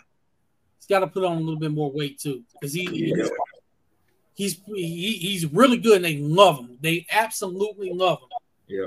He's just kind of he's kind of slender. He's got to get in the weight room a little bit more. Because when he got on campus, he was what six one, 160 pounds. 160. Like you're not playing in the SEC at 160 pounds. Yeah, you already have Trey out there, who's not the biggest either. He's also short, but he's a blazer, and he's a playmaker. And he takes hits well, bro. Like that man, he takes hits well. He does. He, he does. Yeah. But see, that's the thing. And uh, J Money, this is 100. percent You're 100 percent right. The more they play, the more experience they'll be. That's the thing. That's what, and that's what I'm looking at. They're gonna have that experience, and I think they're gonna be, they're gonna be ready for the for next year whenever they get out there. But, and here's another. Is Marshall? Lee- No, he'll be back. He'll probably be back. You sure about that? I mean, the, Just honestly, if I tell were him, I probably wouldn't just because but now they're all- he can go, he got film like that. you, you you sure they won't just tell them to enter the draft? I wouldn't be surprised. I mean, because you got to think about these young guys coming up, like these guys like Jakeem Jackson. You already got Devin Moore there, Jalen Kimber. Jalen Kimber's been our most um consistent corner. Let's be honest, he's been the most consistent. I would say Jay, Jaydon Hill can go to the draft and get drafted. That Jaydon he, been our best defensive back, if you ask he me. has been. He quick. has, and he's had to flip from like playing outside to star, and that's hard. That's one of the hard positions to play on his defense, and he's excelled at it. The difference, Jay Money, um, the difference he he was at, yeah he he weighed 50 he weighed more. He was like 175 when he got the Bam, not a, not 160. That's the Yeah. thing. On top of that, he didn't like really start playing until about maybe week five of his freshman year. That's when he really started playing more. Yeah. So that's that's the thing. Even they had to tell him, "Hey, you got to get your weight up a little bit." So I mean, he's not going to add more weight, but he's still a good player. I I don't want to compare Aidan to um DeVonta Smith because DeVonta Smith also won a Heisman. The generational talent. Well, he clearly was a generational talent, but he fits that bill. If, if you know what I'm trying to say. And plus, bro, like if you look at how Napier runs his offense and everything, our wide receivers gotta be a little bit, you know, physical. If we're being honest, like if we ran like a spread offense, I don't see any reasons why Aidan couldn't get out there. But you know, yeah, because Jakeem, bro, what Jakeem did, let's give Jakeem love. Jakeem gave up a big play, and Yeah. he literally Yeah. made up for it like quickly. Twice actually on third, fourth, and goal. Yes. Third and goal and fourth and goal, and and that's the definition of being a resilient player. Yep. Go, forgetting about what you did. Yeah, I gave up the big play. He forgot about it. Immediately erased it. And to go out there and make the plays that he made on third and fourth and goal and to keep them out of the end zone, that's big time. I mean, this is guys, As a freshman, yeah, playing high school ball last year. And to come in as a freshman and do that, that tells you a lot about his demeanor, his and what what he can be on the football field as a player, what kind of player he is now, and what he can potentially be. I think, honestly, give it a year or two, he'll be our best corner. He's already got the short term memory you need to play his position as it is. Like I said, give a big little game there, but he bounced back well and he had some crucial plays at the goal line. So that I'm already really encouraged by. I also like his size, I like his technique. Just give him another year under Coach Raymond. He'll be all right. And as a Marshall, I won't be surprised if on his own accord he just up and left because you don't want his draft stock dropping more than it already is with an extra year of tape. So Right. I, he'll probably just cut his losses and just go to the draft. he's got an opportunity though. He can play well in these last. You got LSU coming up. You got, you know, South Carolina got a big time guy. Uh, you know, Georgia, Florida State. If he can hold his own against Florida State, And for the most, he had last year. he When did. they he held his own against them receivers. he did. Now you have Keon Coleman in the mix, so it's gonna be tougher. Yeah, that yeah, bro. That's gonna be. Yeah, But I, I trust Kimber though. I trust Kimber in, that, in those matchups. I do too. Yeah. I think he's got. Yeah, and I think that's another thing with Mizell. But I, I think what it is, he'll play, but it'll be um. It's just hard to crack that lineup right now. With Caleb Douglas being out four to six weeks, even still not getting hard to get out, out there. Is I mean, you gotta look at the room right now. Like you got some talented players. In in due time, man. Because like if y'all remember, like we had Freddie Swain, Josh Hammond, I think, and Tyrie Cleveland that all came in. hmm And, you know, they didn't they didn't all get playing time their freshman year like that much. But Freddie Swain came along, man. He ended up being a monster, you know. So it just takes time for some guys. I think it's gonna be all right. It's gonna be all good. right now. Kind of putting the bow on the Vanderbilt game. I'll, I'll just say, I mean, offensively, it could have been a little bit better, but you kind of, you're kind of starting to see, you know, not just what they want to do, but you're starting to see a few things get added. You know, they're, they're trying to do, they're trying to experiment with more things. So hopefully, um, open the playbook up a little bit more. Still think we need an offensive coordinator, but We do. Don't get it twisted. We do. um, but you're starting to see more things get added to the playbook. So hopefully, um, we can kind of continue and defensively. Run defense was a lot better. They didn't get bullied, so that, don't that's what the another. hell happens in Lexington, man. They got just bitched. It's it's just Kentucky's just been punishing us the last three years in the, in the trenches. That's just simple as that. All right, so now we're gonna transition over to previewing this South Carolina game. And by the way, I'm gonna add this. Um, you know, if you watch Bill Napier's press conference earlier today, um, he pretty much said that they're gonna arrive to Columbia earlier than usual. So th- that's something that I actually like that they're doing to kind of, I guess, try to defeat the road woes that they've had recently. So Whatever helps them with the road game, I'll take it. I don't care if they go to ten bucks if they go. to help, I'm all, I'm all for it. I'm all for it. Eat eating a peanut butter and jelly sandwich instead of Chick Fil A, whatever works, bro. I don't care. Just win the game on the Put the Raising Cane's down or something. I don't know. Just win on the road, please. Yeah, bro. Yeah. But get them and yeah, see Marcus Burke and Frazier, they they didn't they didn't really hardly play a whole lot. I mean, Marcus Burke got in later, but I I don't I don't like the the lack of Marcus Burke and Frazier's. Like I, I truly don't like it, but coaches see more than I do. I think Frazier's can be used in the red zone. Last year he started coming along. Marcus Burke looked good in game one. I mean, he also has talent. He can catch the ball. size and speed alone could help them on the boundaries a little bit. he's got to stay healthy too. Yeah, First, first game back. Yeah, that's the other part. But then again, Mark Caleb Douglas is down for a while, so somebody's got to step up in that lineup. You know, That's tough. I, yeah, I forgot about that. Yeah, I, I think he's got to play. I honestly think he does have to play more.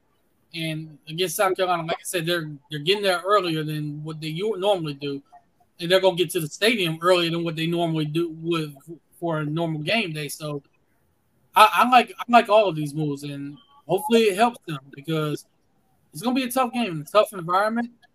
You know, we beat them pretty good last year, and um, you know they're gonna be coming out looking to try and make a statement. So we have to match their energy. So, what's the one thing you guys are going, you guys want to see, and especially early in this game, you know, fr- from Florida? them not wilting on the road. That's really simple as that. Because the record on the road under Billy Napier, it speaks for itself. We all know it. They, everyone else certainly knows it. One and seven. One and seven. One win, seven losses. And them losses, they did not play their best football in any stretch of the imagination. So that road that road crowd in Columbia, it's gonna it's gonna be crazy. Everybody knows that by now how they get down South Carolina. Especially for a 3:30 kickoff. And I've always said, me personally, if there's one road environment I would go to that's really underrated, that I would go to, Yeah. It's there. Williams-Brice. That sand, that sandstorm is like, I- like to, to experience that would be crazy. Yeah, like South Carolina, they are they're like not like a juggernaut or anything like that. Don't get it twisted, but they're a fun team. They can and they can beat you, and they can, will compete with you. They hung with Georgia for like three and a half quarters when they played them earlier this season. Like they they have pieces like Spencer Rattler, and Shane Beamer's gonna come up with some crazy stuff, especially on special teams. So you really gotta look out for that. You gotta be on your p's and q's. Count the correct amount of people on special teams, please. People wear the correct jerseys, all that. That's another thing. Did y'all notice that special teams actually played really well? They did look better. I did notice them, so yes. Yeah, right. right, correct. I, I was happy about that, bro. That's because, and I'll say it here where nobody else. Uh oh, AB. Uh oh. This is this is so nasty. I think I think the air conditioner was turned off. Yeah, I think they said I think they said the meeting rooms in the facilities was like, like 65 degrees. Yeah, yeah. They turned the AC off. They changed uh, especially. Yeah, that, that was that was a change, man. You know, you get to Yeah. yeah. But look, man, like going in early because y'all were asking what I want. Look, I think the most important thing for us to do in this game is to score first. That is the I think that is the most important thing. Okay, I like this. I like to call you shot. out there. How if if we if we pressure Spencer out, we have to pressure him. Simple. I- I- Pressure him. this is this is I think this is the Austin Armstrong game where I, I want to see him send pressure because Man, y'all missing one thing we really gotta do, man. Y'all, y'all I'm surprised y'all missed. I'm disappointed. Y'all know what we gotta do. You have to establish the run early. Oh my god. No, but in all seriousness, though, if the offensive line is blocking well on the ground, this is where this offense clicks. Like if, Right. if the holes are if the holes are good, if Boncho's be able to run through them, if Trevor Etienne's able to make a play if he's healthy for this game, yo, that's crazy. That's crazy. Pause. That's crazy. oh, calm down. You know what I'm talking about. Oh, bro. Oh, crazy. Um, This, this is a 30 year old man, by the way, y'all. 30 year old. Hey, if Cam'ron and Mase can do that, so can I. Well, Cam'ron Mase went platinum. You didn't. Sure, I didn't. Yes, I'm very sure you didn't. By the way, shout out to them and their podcast. It is what it is. I, I love watching them because they they knowledgeable. They know what they're talking about when with everything they're talking about. I, I love watching them guys, and the chemistry is great with them. But um, this is a question from Jake Lane. I answered it. I like it. What about y'all? I will Uh, like it. Like it if we win. I will hate it if we lose. That's Whatever we gotta do to get a win on the road, like I said, go ahead and do it. Yeah. Yeah, getting there and being able to acclimate into the environment, all that stuff, that stuff's important, especially if you're a young team where do your vibes and be able to get up for a game or going as the wind goes for a certain day in a certain time. Things just kind of happen, especially when, like they're 18 years old, 18, 19 years old. You don't know how they're going to react. You don't know what they're feeling on that day. You don't know how they're going to be. Just get them locked in early as possible, and hopefully things start turning around and they don't go out there and just wilt at the first first down of the game. Yeah. And speaking of Gators, I'm currently watching a little preseason NBA action. Former Gator Tre Mann and the Oklahoma City Thunder are currently playing the San Antonio Spurs, and right now in the third quarter, the, the Thunder are up 94 to 91. Oh, Victor- nice. Yeah, I'm um yeah impressed early. hmm Yeah, yeah, hmm yeah. Hey, Them guys. That's all I'm gonna say. Dude, dude looks NBA ready. who was that? Victor Wembanyama. Oh, he looked Oh. good. Yeah, you got, I got to see. But um, here's another. We were a better team last year, main defense. I agree, but this is still gonna be a tough environment. Kenny, yeah, I, this is gonna be a tough environment. We we need to, of course, have a better record. I mean, even if it's just seven and five, but yeah, that's a good point. Yeah, Any word on Devin? I think he'll be back for this game. Devin Moore, Yeah, because he because if you notice, he didn't play um either on Saturday. what's going on with him now? I think it was just something minor. I think he'll be back this week though. Okay, Probably nursing a minor injury, but you know, don't need everybody out there, especially man with with who South Carolina has at wide receiver. Well, well, they they will they will be missing one of their best guys though. Um, man, what is his name?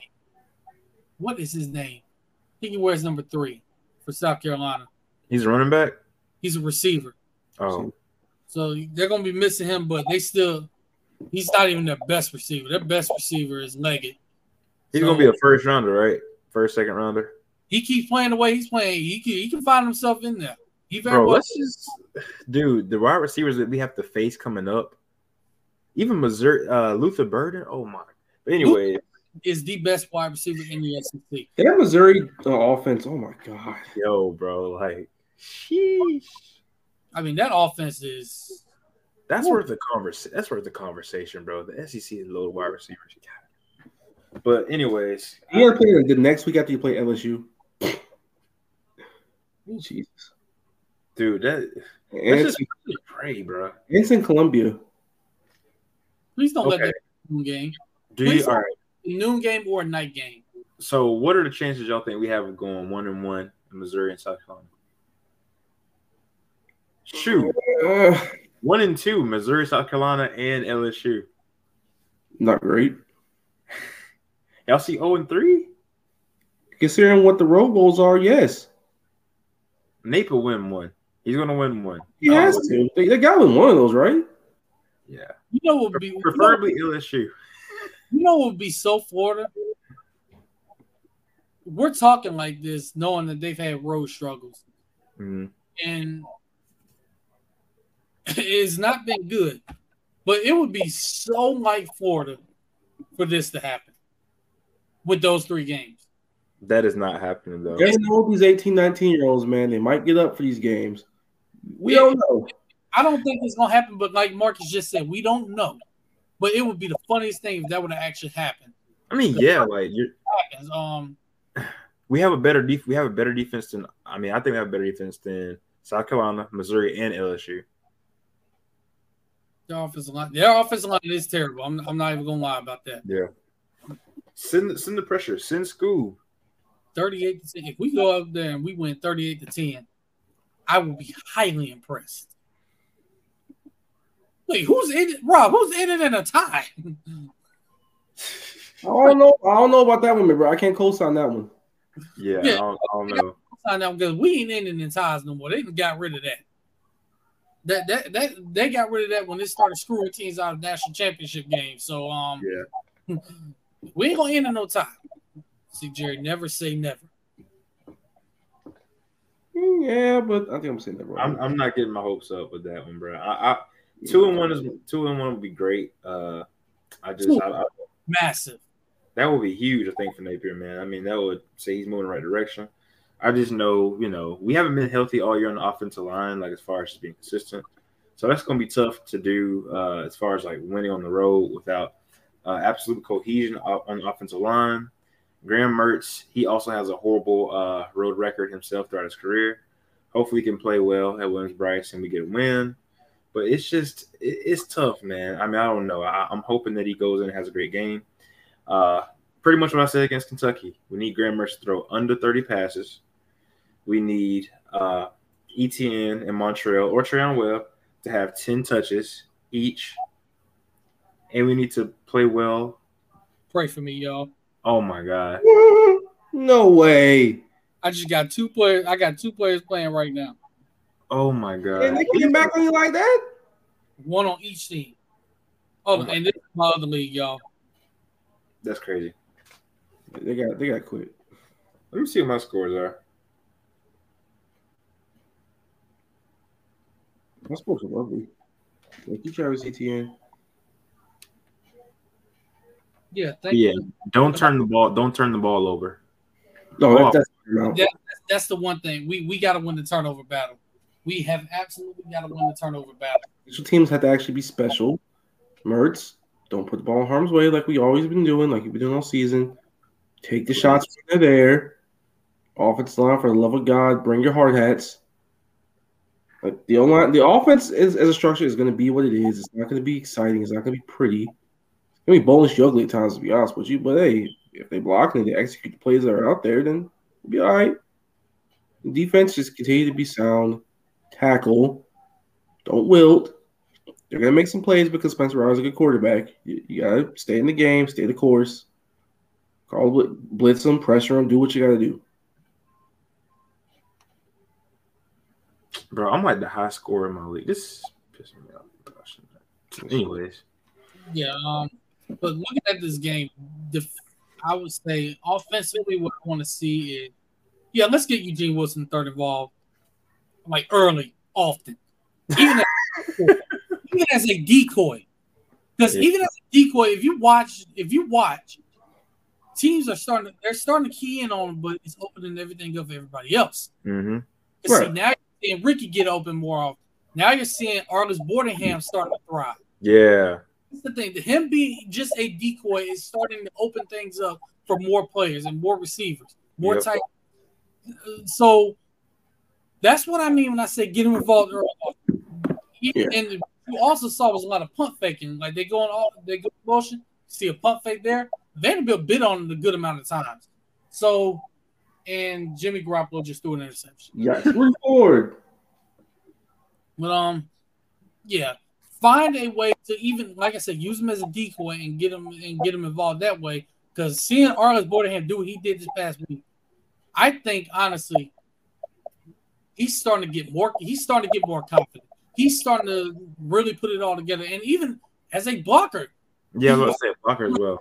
that's the thing. He blocked really well in this game. Yep. He just got to keep being consistent and keep putting it all together. I'm proud of what I'm seeing from him because it was a time where it wasn't looking that great for him. He wasn't really getting on the field. Now he's starting to, he's practicing better, Yep. which is him playing better. His confidence is growing, like I said. I'm I'm impressed with what I'm seeing from him. I, I and I want to see more of it, but we got ourselves a big time target with him. Yeah, Yeah, absolutely. he's a tight end that this offense uses him a lot. But like, do any of them scare you to go down the field or just run No, out to at all? No, Arlis has that ability to do it. So if he's able to stay consistent and keep practicing, keep his good habits up, and able to get on the field and contribute in those ways, and that's a big boom for this offense because they need somebody that can make a move other than Trey. Yeah, I agree. Because that Ricky Pearsall motion is not scaring anybody. I'm sorry. It's just You don't think they'll show more than what they show? See, if you haven't shown anything by this time in the conference play, then what are we doing? Here's Yeah. the thing, Jerry. I think it's actually going to start because now what they did, they ran a reverse off. They ran a reverse off of it to him. that was good. That was good. That was more creative. Yeah, it was more creative. They're able to, so now that motion, and now you got to worry about the pop pass with, with Eugene Wilson. So that motion is it's starting to work a little bit more now. As long as it's creative and it's not just you know feeding Montrell up the middle with that motion, it's like On on both, both sides. sides of the ball. You know I think what? we'll see a lot more pressure. Blitzing. Yep, I was just about to get ready to say that. I think you're Yep. gonna see pressure in this game because, and I think honestly, Florida really needs to look at that North Carolina film to see what they did. They got a lot of pressure on Spencer Rattler, and he just did not play his best game. Now, And of course, pressure from different areas. yeah. Now, of course, you want to look at what they did last week as well because I mean, just getting two different sides of, of the film. So, and you don't really keep running the damn ball. Yeah, I, hey, I, I agree. If, if it's seven nothing, I agree. Yeah, when you we get down fourteen now, it's gonna be a little dicey. Even then, you don't have to completely abandon it or anything, but you Yeah. can still do it. But Getting down Yeah. 14 is not ideal. Like Napier, Napier, when he's down 14 of this man loses his mind. Mm, you see that? can, can they run four wide? They actually have a few times, and the few times they did, they were able to run the ball better because because you can stack the box. Also, if we're gonna do that, put Andy Jean out there because not only is he a great like route runner, pass catcher of the ball, he can block his tail off. So yeah, I'll say this though, um, with with because I expect Trevor Etienne to be back this week. I expect guy, well, right now all the guys to be back. I don't, I'm not sure about Kingsley. We'll have to get an update on him, but you know, I expect guys to be back.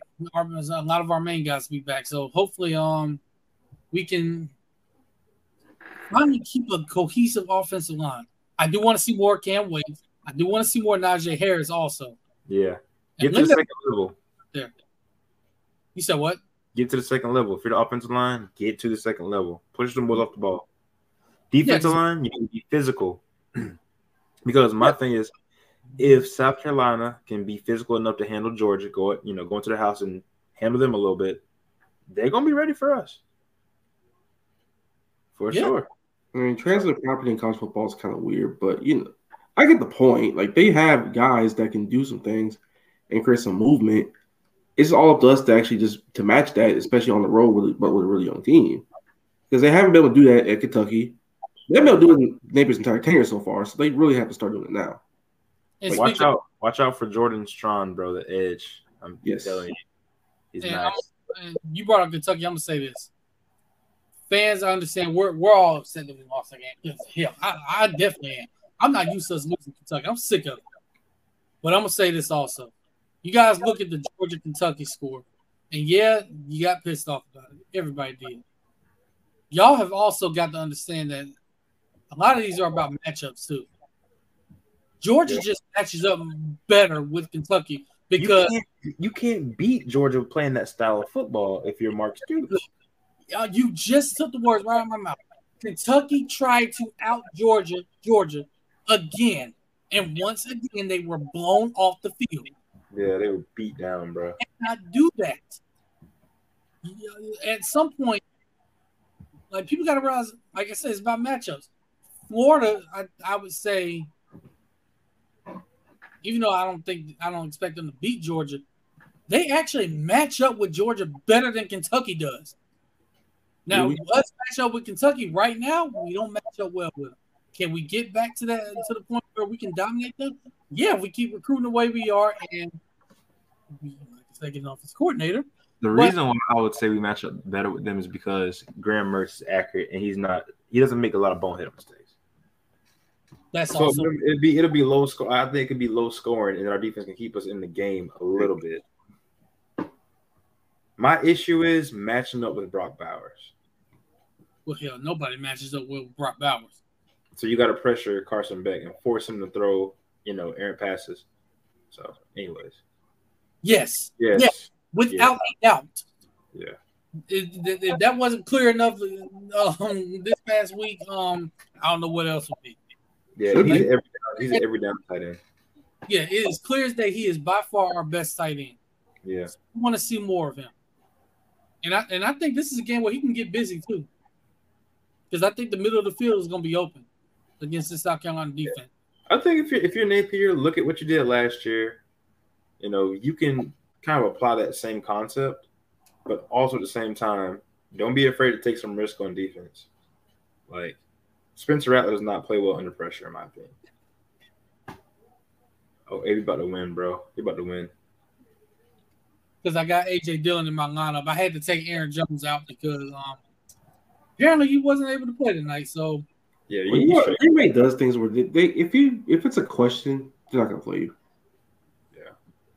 Yeah, so ho- hopefully um they, they get the ball to AJ Dillon again. Get, get him the, hey, let him get about a few yards, maybe three, four, five yards. Um And here he goes.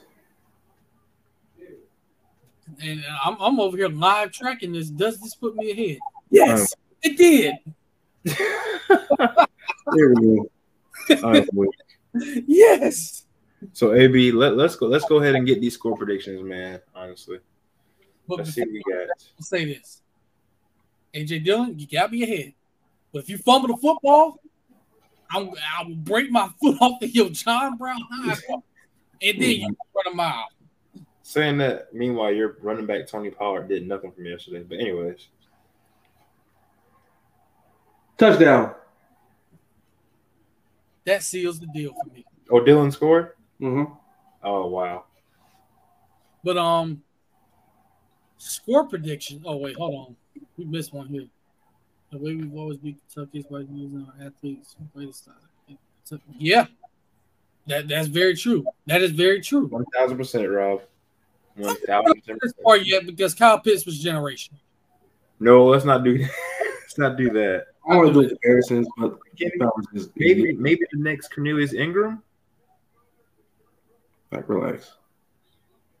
I think you meant Mac Jones. Ugh.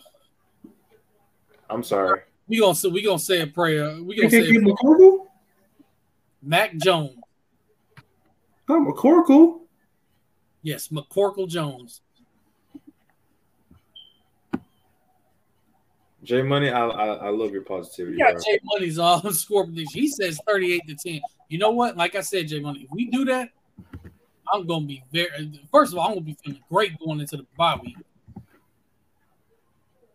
But Getting a win going to the bye week is essential, bro. it is. Like, It is. whoa, that's crazy. Hey, oh my you can just see what Marcus just I'm just saying, man. I'm just. I got my sources, baby. that's that's that's frat frat man, frat man. Duval native. No. Where's Mac? Where's Mac from? Jacksonville. Yeah. Wow, bro. He Bulls. went, he went to Bulls. Yeah, he played the Bulls. Played at Bolles. Oh God. They were winning every darn championship there. So Mandarin Mac, baby. Jesus. Hey, some people need real estate in Jacksonville, man. We try to help them out here. that's your city, Marcus. It is. I don't Yeah. claim parts of it though, sadly.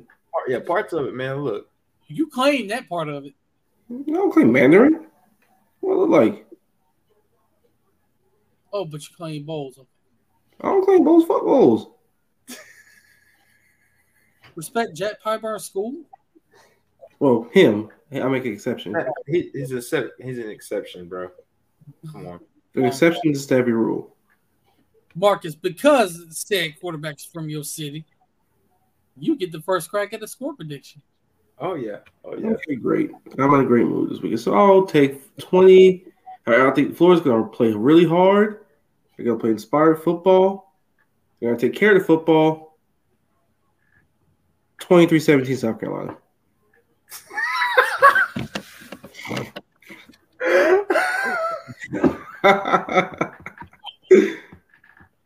hey man, until I see the role woes change, that's just what I'm gonna pick the rest of the way. It is what it is. You heard it here first. Billy Napier's first road win this year. Oh, I was gonna say, um, yeah, you forgot. Um, Yeah, Wait. Who we beat last year on the road? I- I'm conf- who did we beat last year on the road? uh, Oh, A and M. A&M, Oh, A and M, Anthony Richardson masterclass. Okay, yes. Also, get most of them more. Yeah, yeah. This is going to be Billy Napier's first win of the season this year on the road, and we're going to win 20, 27 to 23 because Napier is going to run the ball early. We're going to score on the first drive. We're going to get a stop and a turnover. Mm-hmm.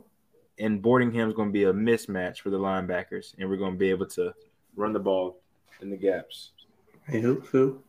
Speaking of Boardingham, there you go, Thirty- Jerry. Thirty, I, I'll do it, bro. I would do it. I would do it. Need it.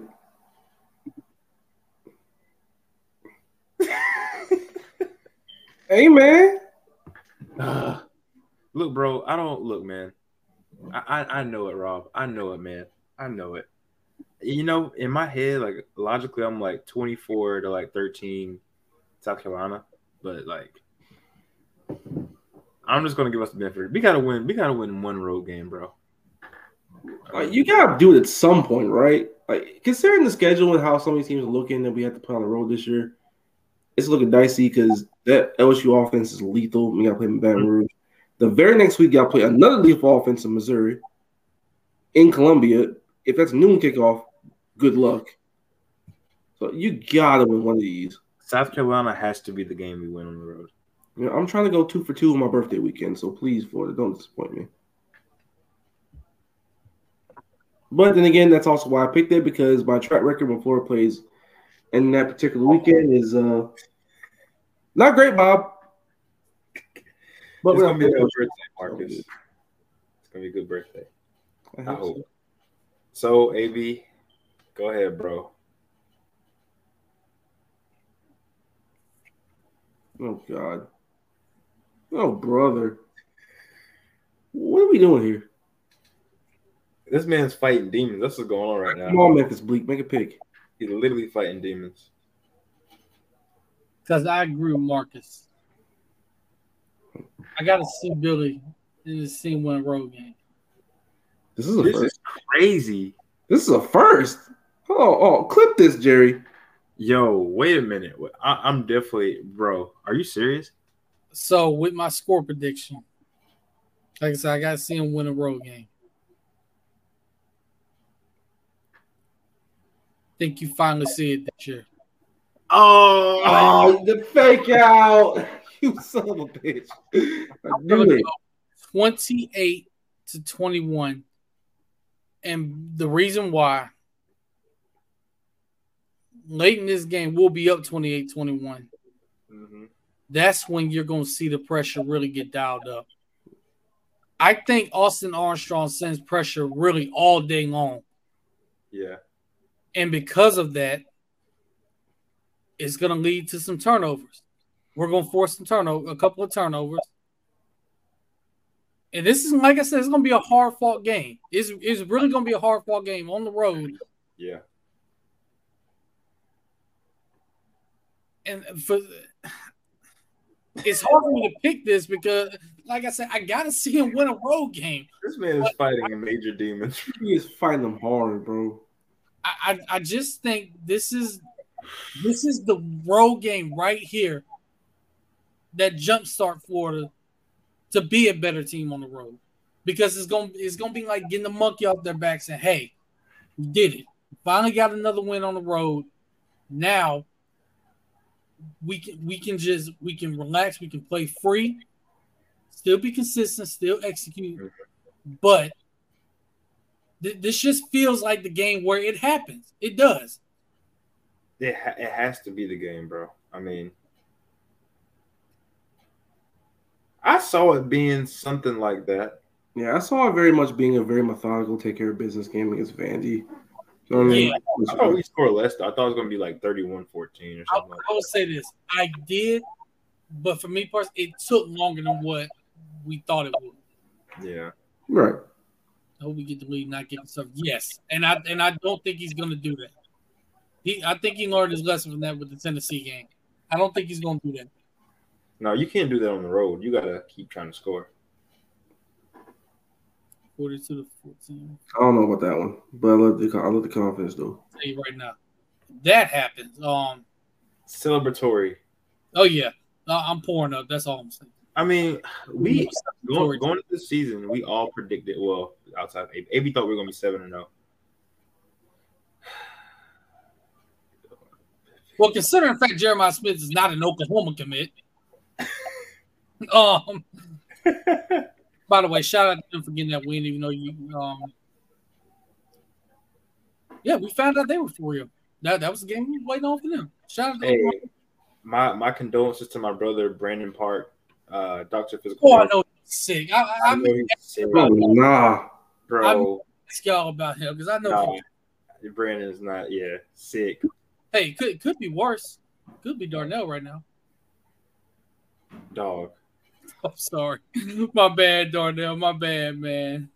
We win, go to the bye week, bro. Yeah. Uh, my thing is, I cannot sit on an L for two weeks. I can't do it, or a week. I do can't. I can't.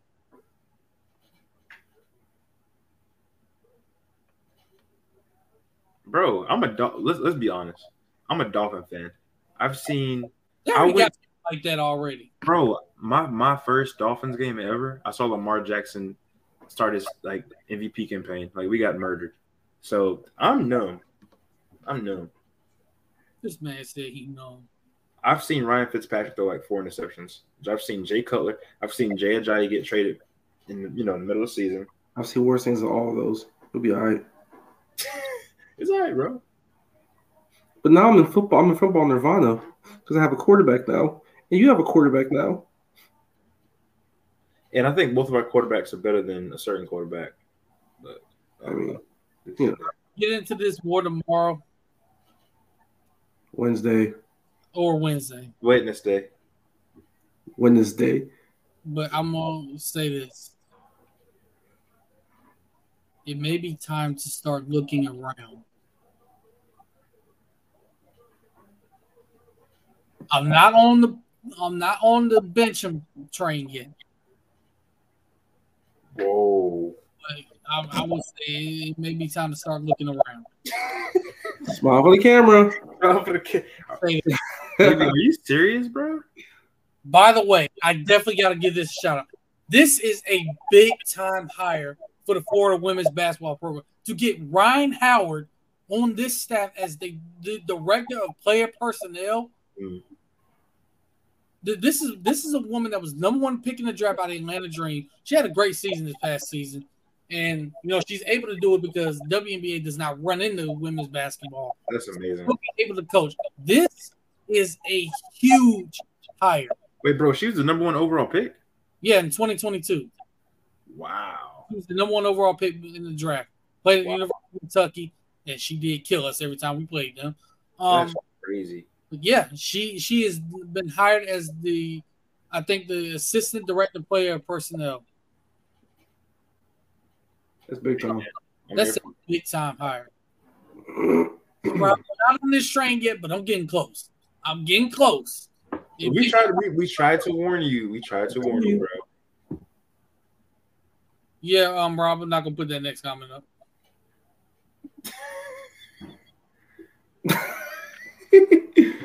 Is it Trey Lance time in Dallas? Let me stop. That this is the, Rhyne Howard does have connection to Florida. Her mom actually played at Florida. Oh, okay. Makes Oh, sense. nice. her connection to Florida. Her mom, her mom played there. I think from I think they said eighty seven to ninety one.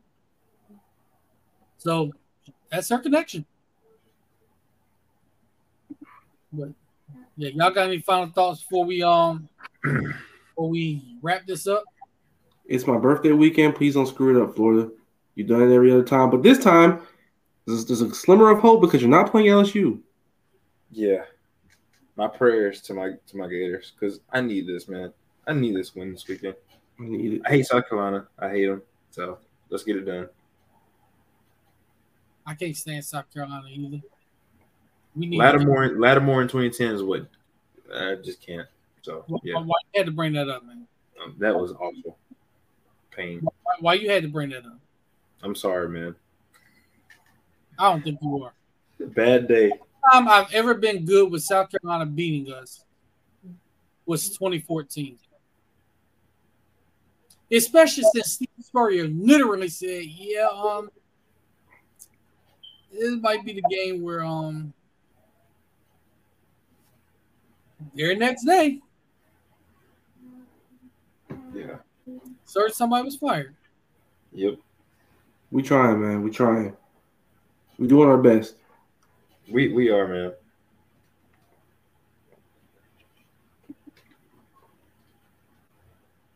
Man, I'm gonna have to birthday my damn life. Kenny, we praying, bro. I need it. I need it. Yeah, he don't want to. He don't want to see Tevin Westbrook drop no more passes in the end zone, man. Bro, oh. why? I'm sorry. Oh. Oh. hey, hey, hey, this man, this man, this man, this man Marcus was cutting his birthday cake and seeing that. right? I was cut my I was my first game ever in the swamp too, man. I see that. I see Fournette absolutely trounce all over them Marcus Bay, man. Oh, a third 26. and we had him, Adams and we had him And we had him the pink attire, bro. Man, the only thing that had me that had me very excited, the only one, the only win I got over LSU was I got a go the girl's number that day. That's the only thing I got. That's pain, bro. Really, Jerry? I'm sorry, bro. It's just The next hilarious. it was pain. a birthday with the game. Yeah, last year the game was played on, on my birthday exactly, and that's oh my god. Oh, Jayden Daniels had a master class. Bro, I was cut my birthday cake in tears. Bro, it was so bad. Like, you know, y'all remember the Tom Sher Usher episode where they got the cake and like the ice cream and stuff? And Tom just sitting there on the press like the damn uh ice cream just melts. That's how my plate was. It was melted ice cream. Melted ice cream and tears. Oh man, Bro, look, it, it's like you said, it's not LSU, so we got a shot. my other final thought. Marcus, you'll agree with this one. Hold on. Go Braves. Chop on. Hey, salute, salute to Atlanta. I will not be doing this because no. Yeah, I will not be doing that chop. But I, I, it's happy hard. business. Yes, we are playing South Carolina earlier than usual. We, Thankfully. He plays LSU later than usual, which is weird. I'm putting late in the season. I don't know why. yeah, man, this is this is a great episode, man. Having Andrew Hopkins on early to start, getting recruiting update, and getting that kind of inside look at how you scout these players and how you evaluate these players. Just great, great information. Just great insight right there. Being Absolutely. able to, be able to recap a win and then preview this game. I will say this though, y'all, there will be no song of the week this week for this reason. There will be no song of the week on here until Florida gets a road win. AB, that's the best thing you done said, bro. Going do it. Facts. Answer this question real quick before we get out of here. Yes, Rob. Yes. Yeah, hopefully. Expect them to be back. Hey man, his brother went crazy in London. I need him to go crazy in Columbia. And just to give y'all a little inside information on this, he's been banged up since the Tennessee game. That's Yeah. what a lot of people don't know. So people have been wondering why Montrell Johnson's been getting more carries lately in games. There's your answer right there. Etienne's been banged up since the Tennessee game. So um yeah, yeah, you gotta you gotta cut him some slack right there. Hey, look, we got another back in in Spider Man, bro. So let's get it. Definitely. Um, let everybody know where they can follow y'all and burner accounts and everything. Jay Breezy II on Twitter. You don't have to worry about my burner account, man. I feel like I've been a peacemaker this season. You know, tweeting out positivity. People, And and J Lamar underscore II on Instagram. Well, y'all know me, Marcus Davis 904 on Twitter. I may or may not have this account deleted in case, you know, for wins. And of course, the Jags win. All my birthday actually this weekend. I'll be a very happy and satisfied man. Sunday's gonna be a great day. Hey, I hope so. rest, uh, rest up, AR man. That that, that hurt. Let's see him. Let's see him go down. I say rest up like he did. What am I doing?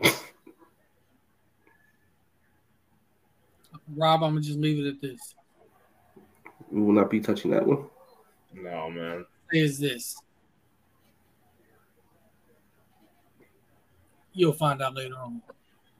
Yeah. But when you find out later on, don't be surprised. I'm gonna just say that. You I don't didn't think get- it's anything. So You can follow me on Twitter at AceWave1 on Instagram at Ace underscore Wave One, ladies. Um, you can follow the podcast page on Twitter. Stop being a hater, market. Follow the podcast page on Twitter at Inside underscore Swamp, on Instagram at Inside underscore Florida Athletics, and on TikTok at Inside Swamp. We will, we will be doing more TikTok videos. Jerry, Uh, you will be doing the Arlis Boardingham dance on there when he scores a touchdown. you and I you will. on TikTok. well, no, no, he said he said if it was 38 to 10, right? if it's somewhere around 38 to 10 around that score, um, you will be doing the video, the the De- Arlis Boardingham dance, and you will post it on the TikTok page. All right, bro. Thir- On 30, 38 to 10 on the 38 on the road, bro. I'll do it. Yeah, you will be doing all of that. Yeah, bro, for sure. But yeah, um, and also remember follow Andrew Ivins on Twitter at in, at Andrew underscore Ivins. Follow two four seven Sports to read all his stuff. Um, and damn, Jimmy Garoppolo almost threw another interception. But um, this has been another great episode of the Swamp Inside Florida Athletics. We gonna leave you as we always do. And shout out to Tarkus and Talking Sauce for being on here. Shout out, Yeah. Hey, shout out to y'all. juice, man. Always having the boys. We gotta My collab with y'all again, man. We definitely gotta collab with y'all again. We gotta have a mid-season checkup, bro. That bye week. Yeah, man. That probably was hit crazy, isn't it? yeah, Definitely, definitely check in on the bye week. Definitely Yeah. have. And we got to check in on the um, predictions we have for the season. See where everybody is on the leaderboard. yeah, yeah. On that. But um, this has been another great episode of the Swamp Inside Florida Athletics. We're gonna leave y'all as we always do. God bless y'all. Go Gators. Y'all stay safe out there. Take care of your loved ones. Them you love them every day. Take care of your mentals. Take care of your chicken. Always do, as we always say. Wash your face. Wash your hands. Marcus. with soap and with water, hot water that is, with a loofah, washcloth, whatever it is that you may prefer. Carefully, meticulously, and Mhm. thoroughly wash your ass, and and wear socks and shoes in the movie theater in any other public setting. That is all. Take your pills and take your pills and pay your bills. Oh, and by the way, I'm gonna go ahead and tell y'all this. Beard oil will be here soon. Well, the beard be here soon. That's crazy. I did order it, y'all. I ordered it. Hey, let's go, bro. Beer game. I Beer had game. decided to order, it, try it out, see how it is. Uh, Jerry, I ain't gonna lie, bro. Your beard looking real Sunni right now, man. Looking real what, Looking like a real Sunni right now. You look like Freeway. bro? Free- Put on smash. You look like a real Philly nigga right now. Dog, I need to hit it, comb it a little bit. Every time I hear that particular freeway song, I think about the movie you got served when they got their yeah, it was it was all bad. It's still our moves. all because Sonny jumped ship and gave them all him. But my thing is, people going in, if you Steve Harvey, how you not notice that? like, man, how you Hey, man. I just very much moved for teenage girls, so it didn't really make much sense. It is what it is. And hey, they won the money in the end, so hey, we knew who was better. But y'all be safe that guy. Bless y'all. Go Gators again. We're gonna see y'all next week. And tune in to Indisputable Evidence, not tomorrow, Wednesday night. Yeah. If, we'll see, hopefully see if Darnell's with us. Um, check all local bars in South Florida. We we put the APB out for Darnell. Particularly in the parking area. Yeah, particularly in the parking area. I know this man was sick to his stomach. Yeah. I don't because uh, yeah, we gonna definitely get into that game. yeah, yeah, I can't wait for that one. But we gonna say that for that day. Y'all be safe. God bless y'all. We'll see y'all next week.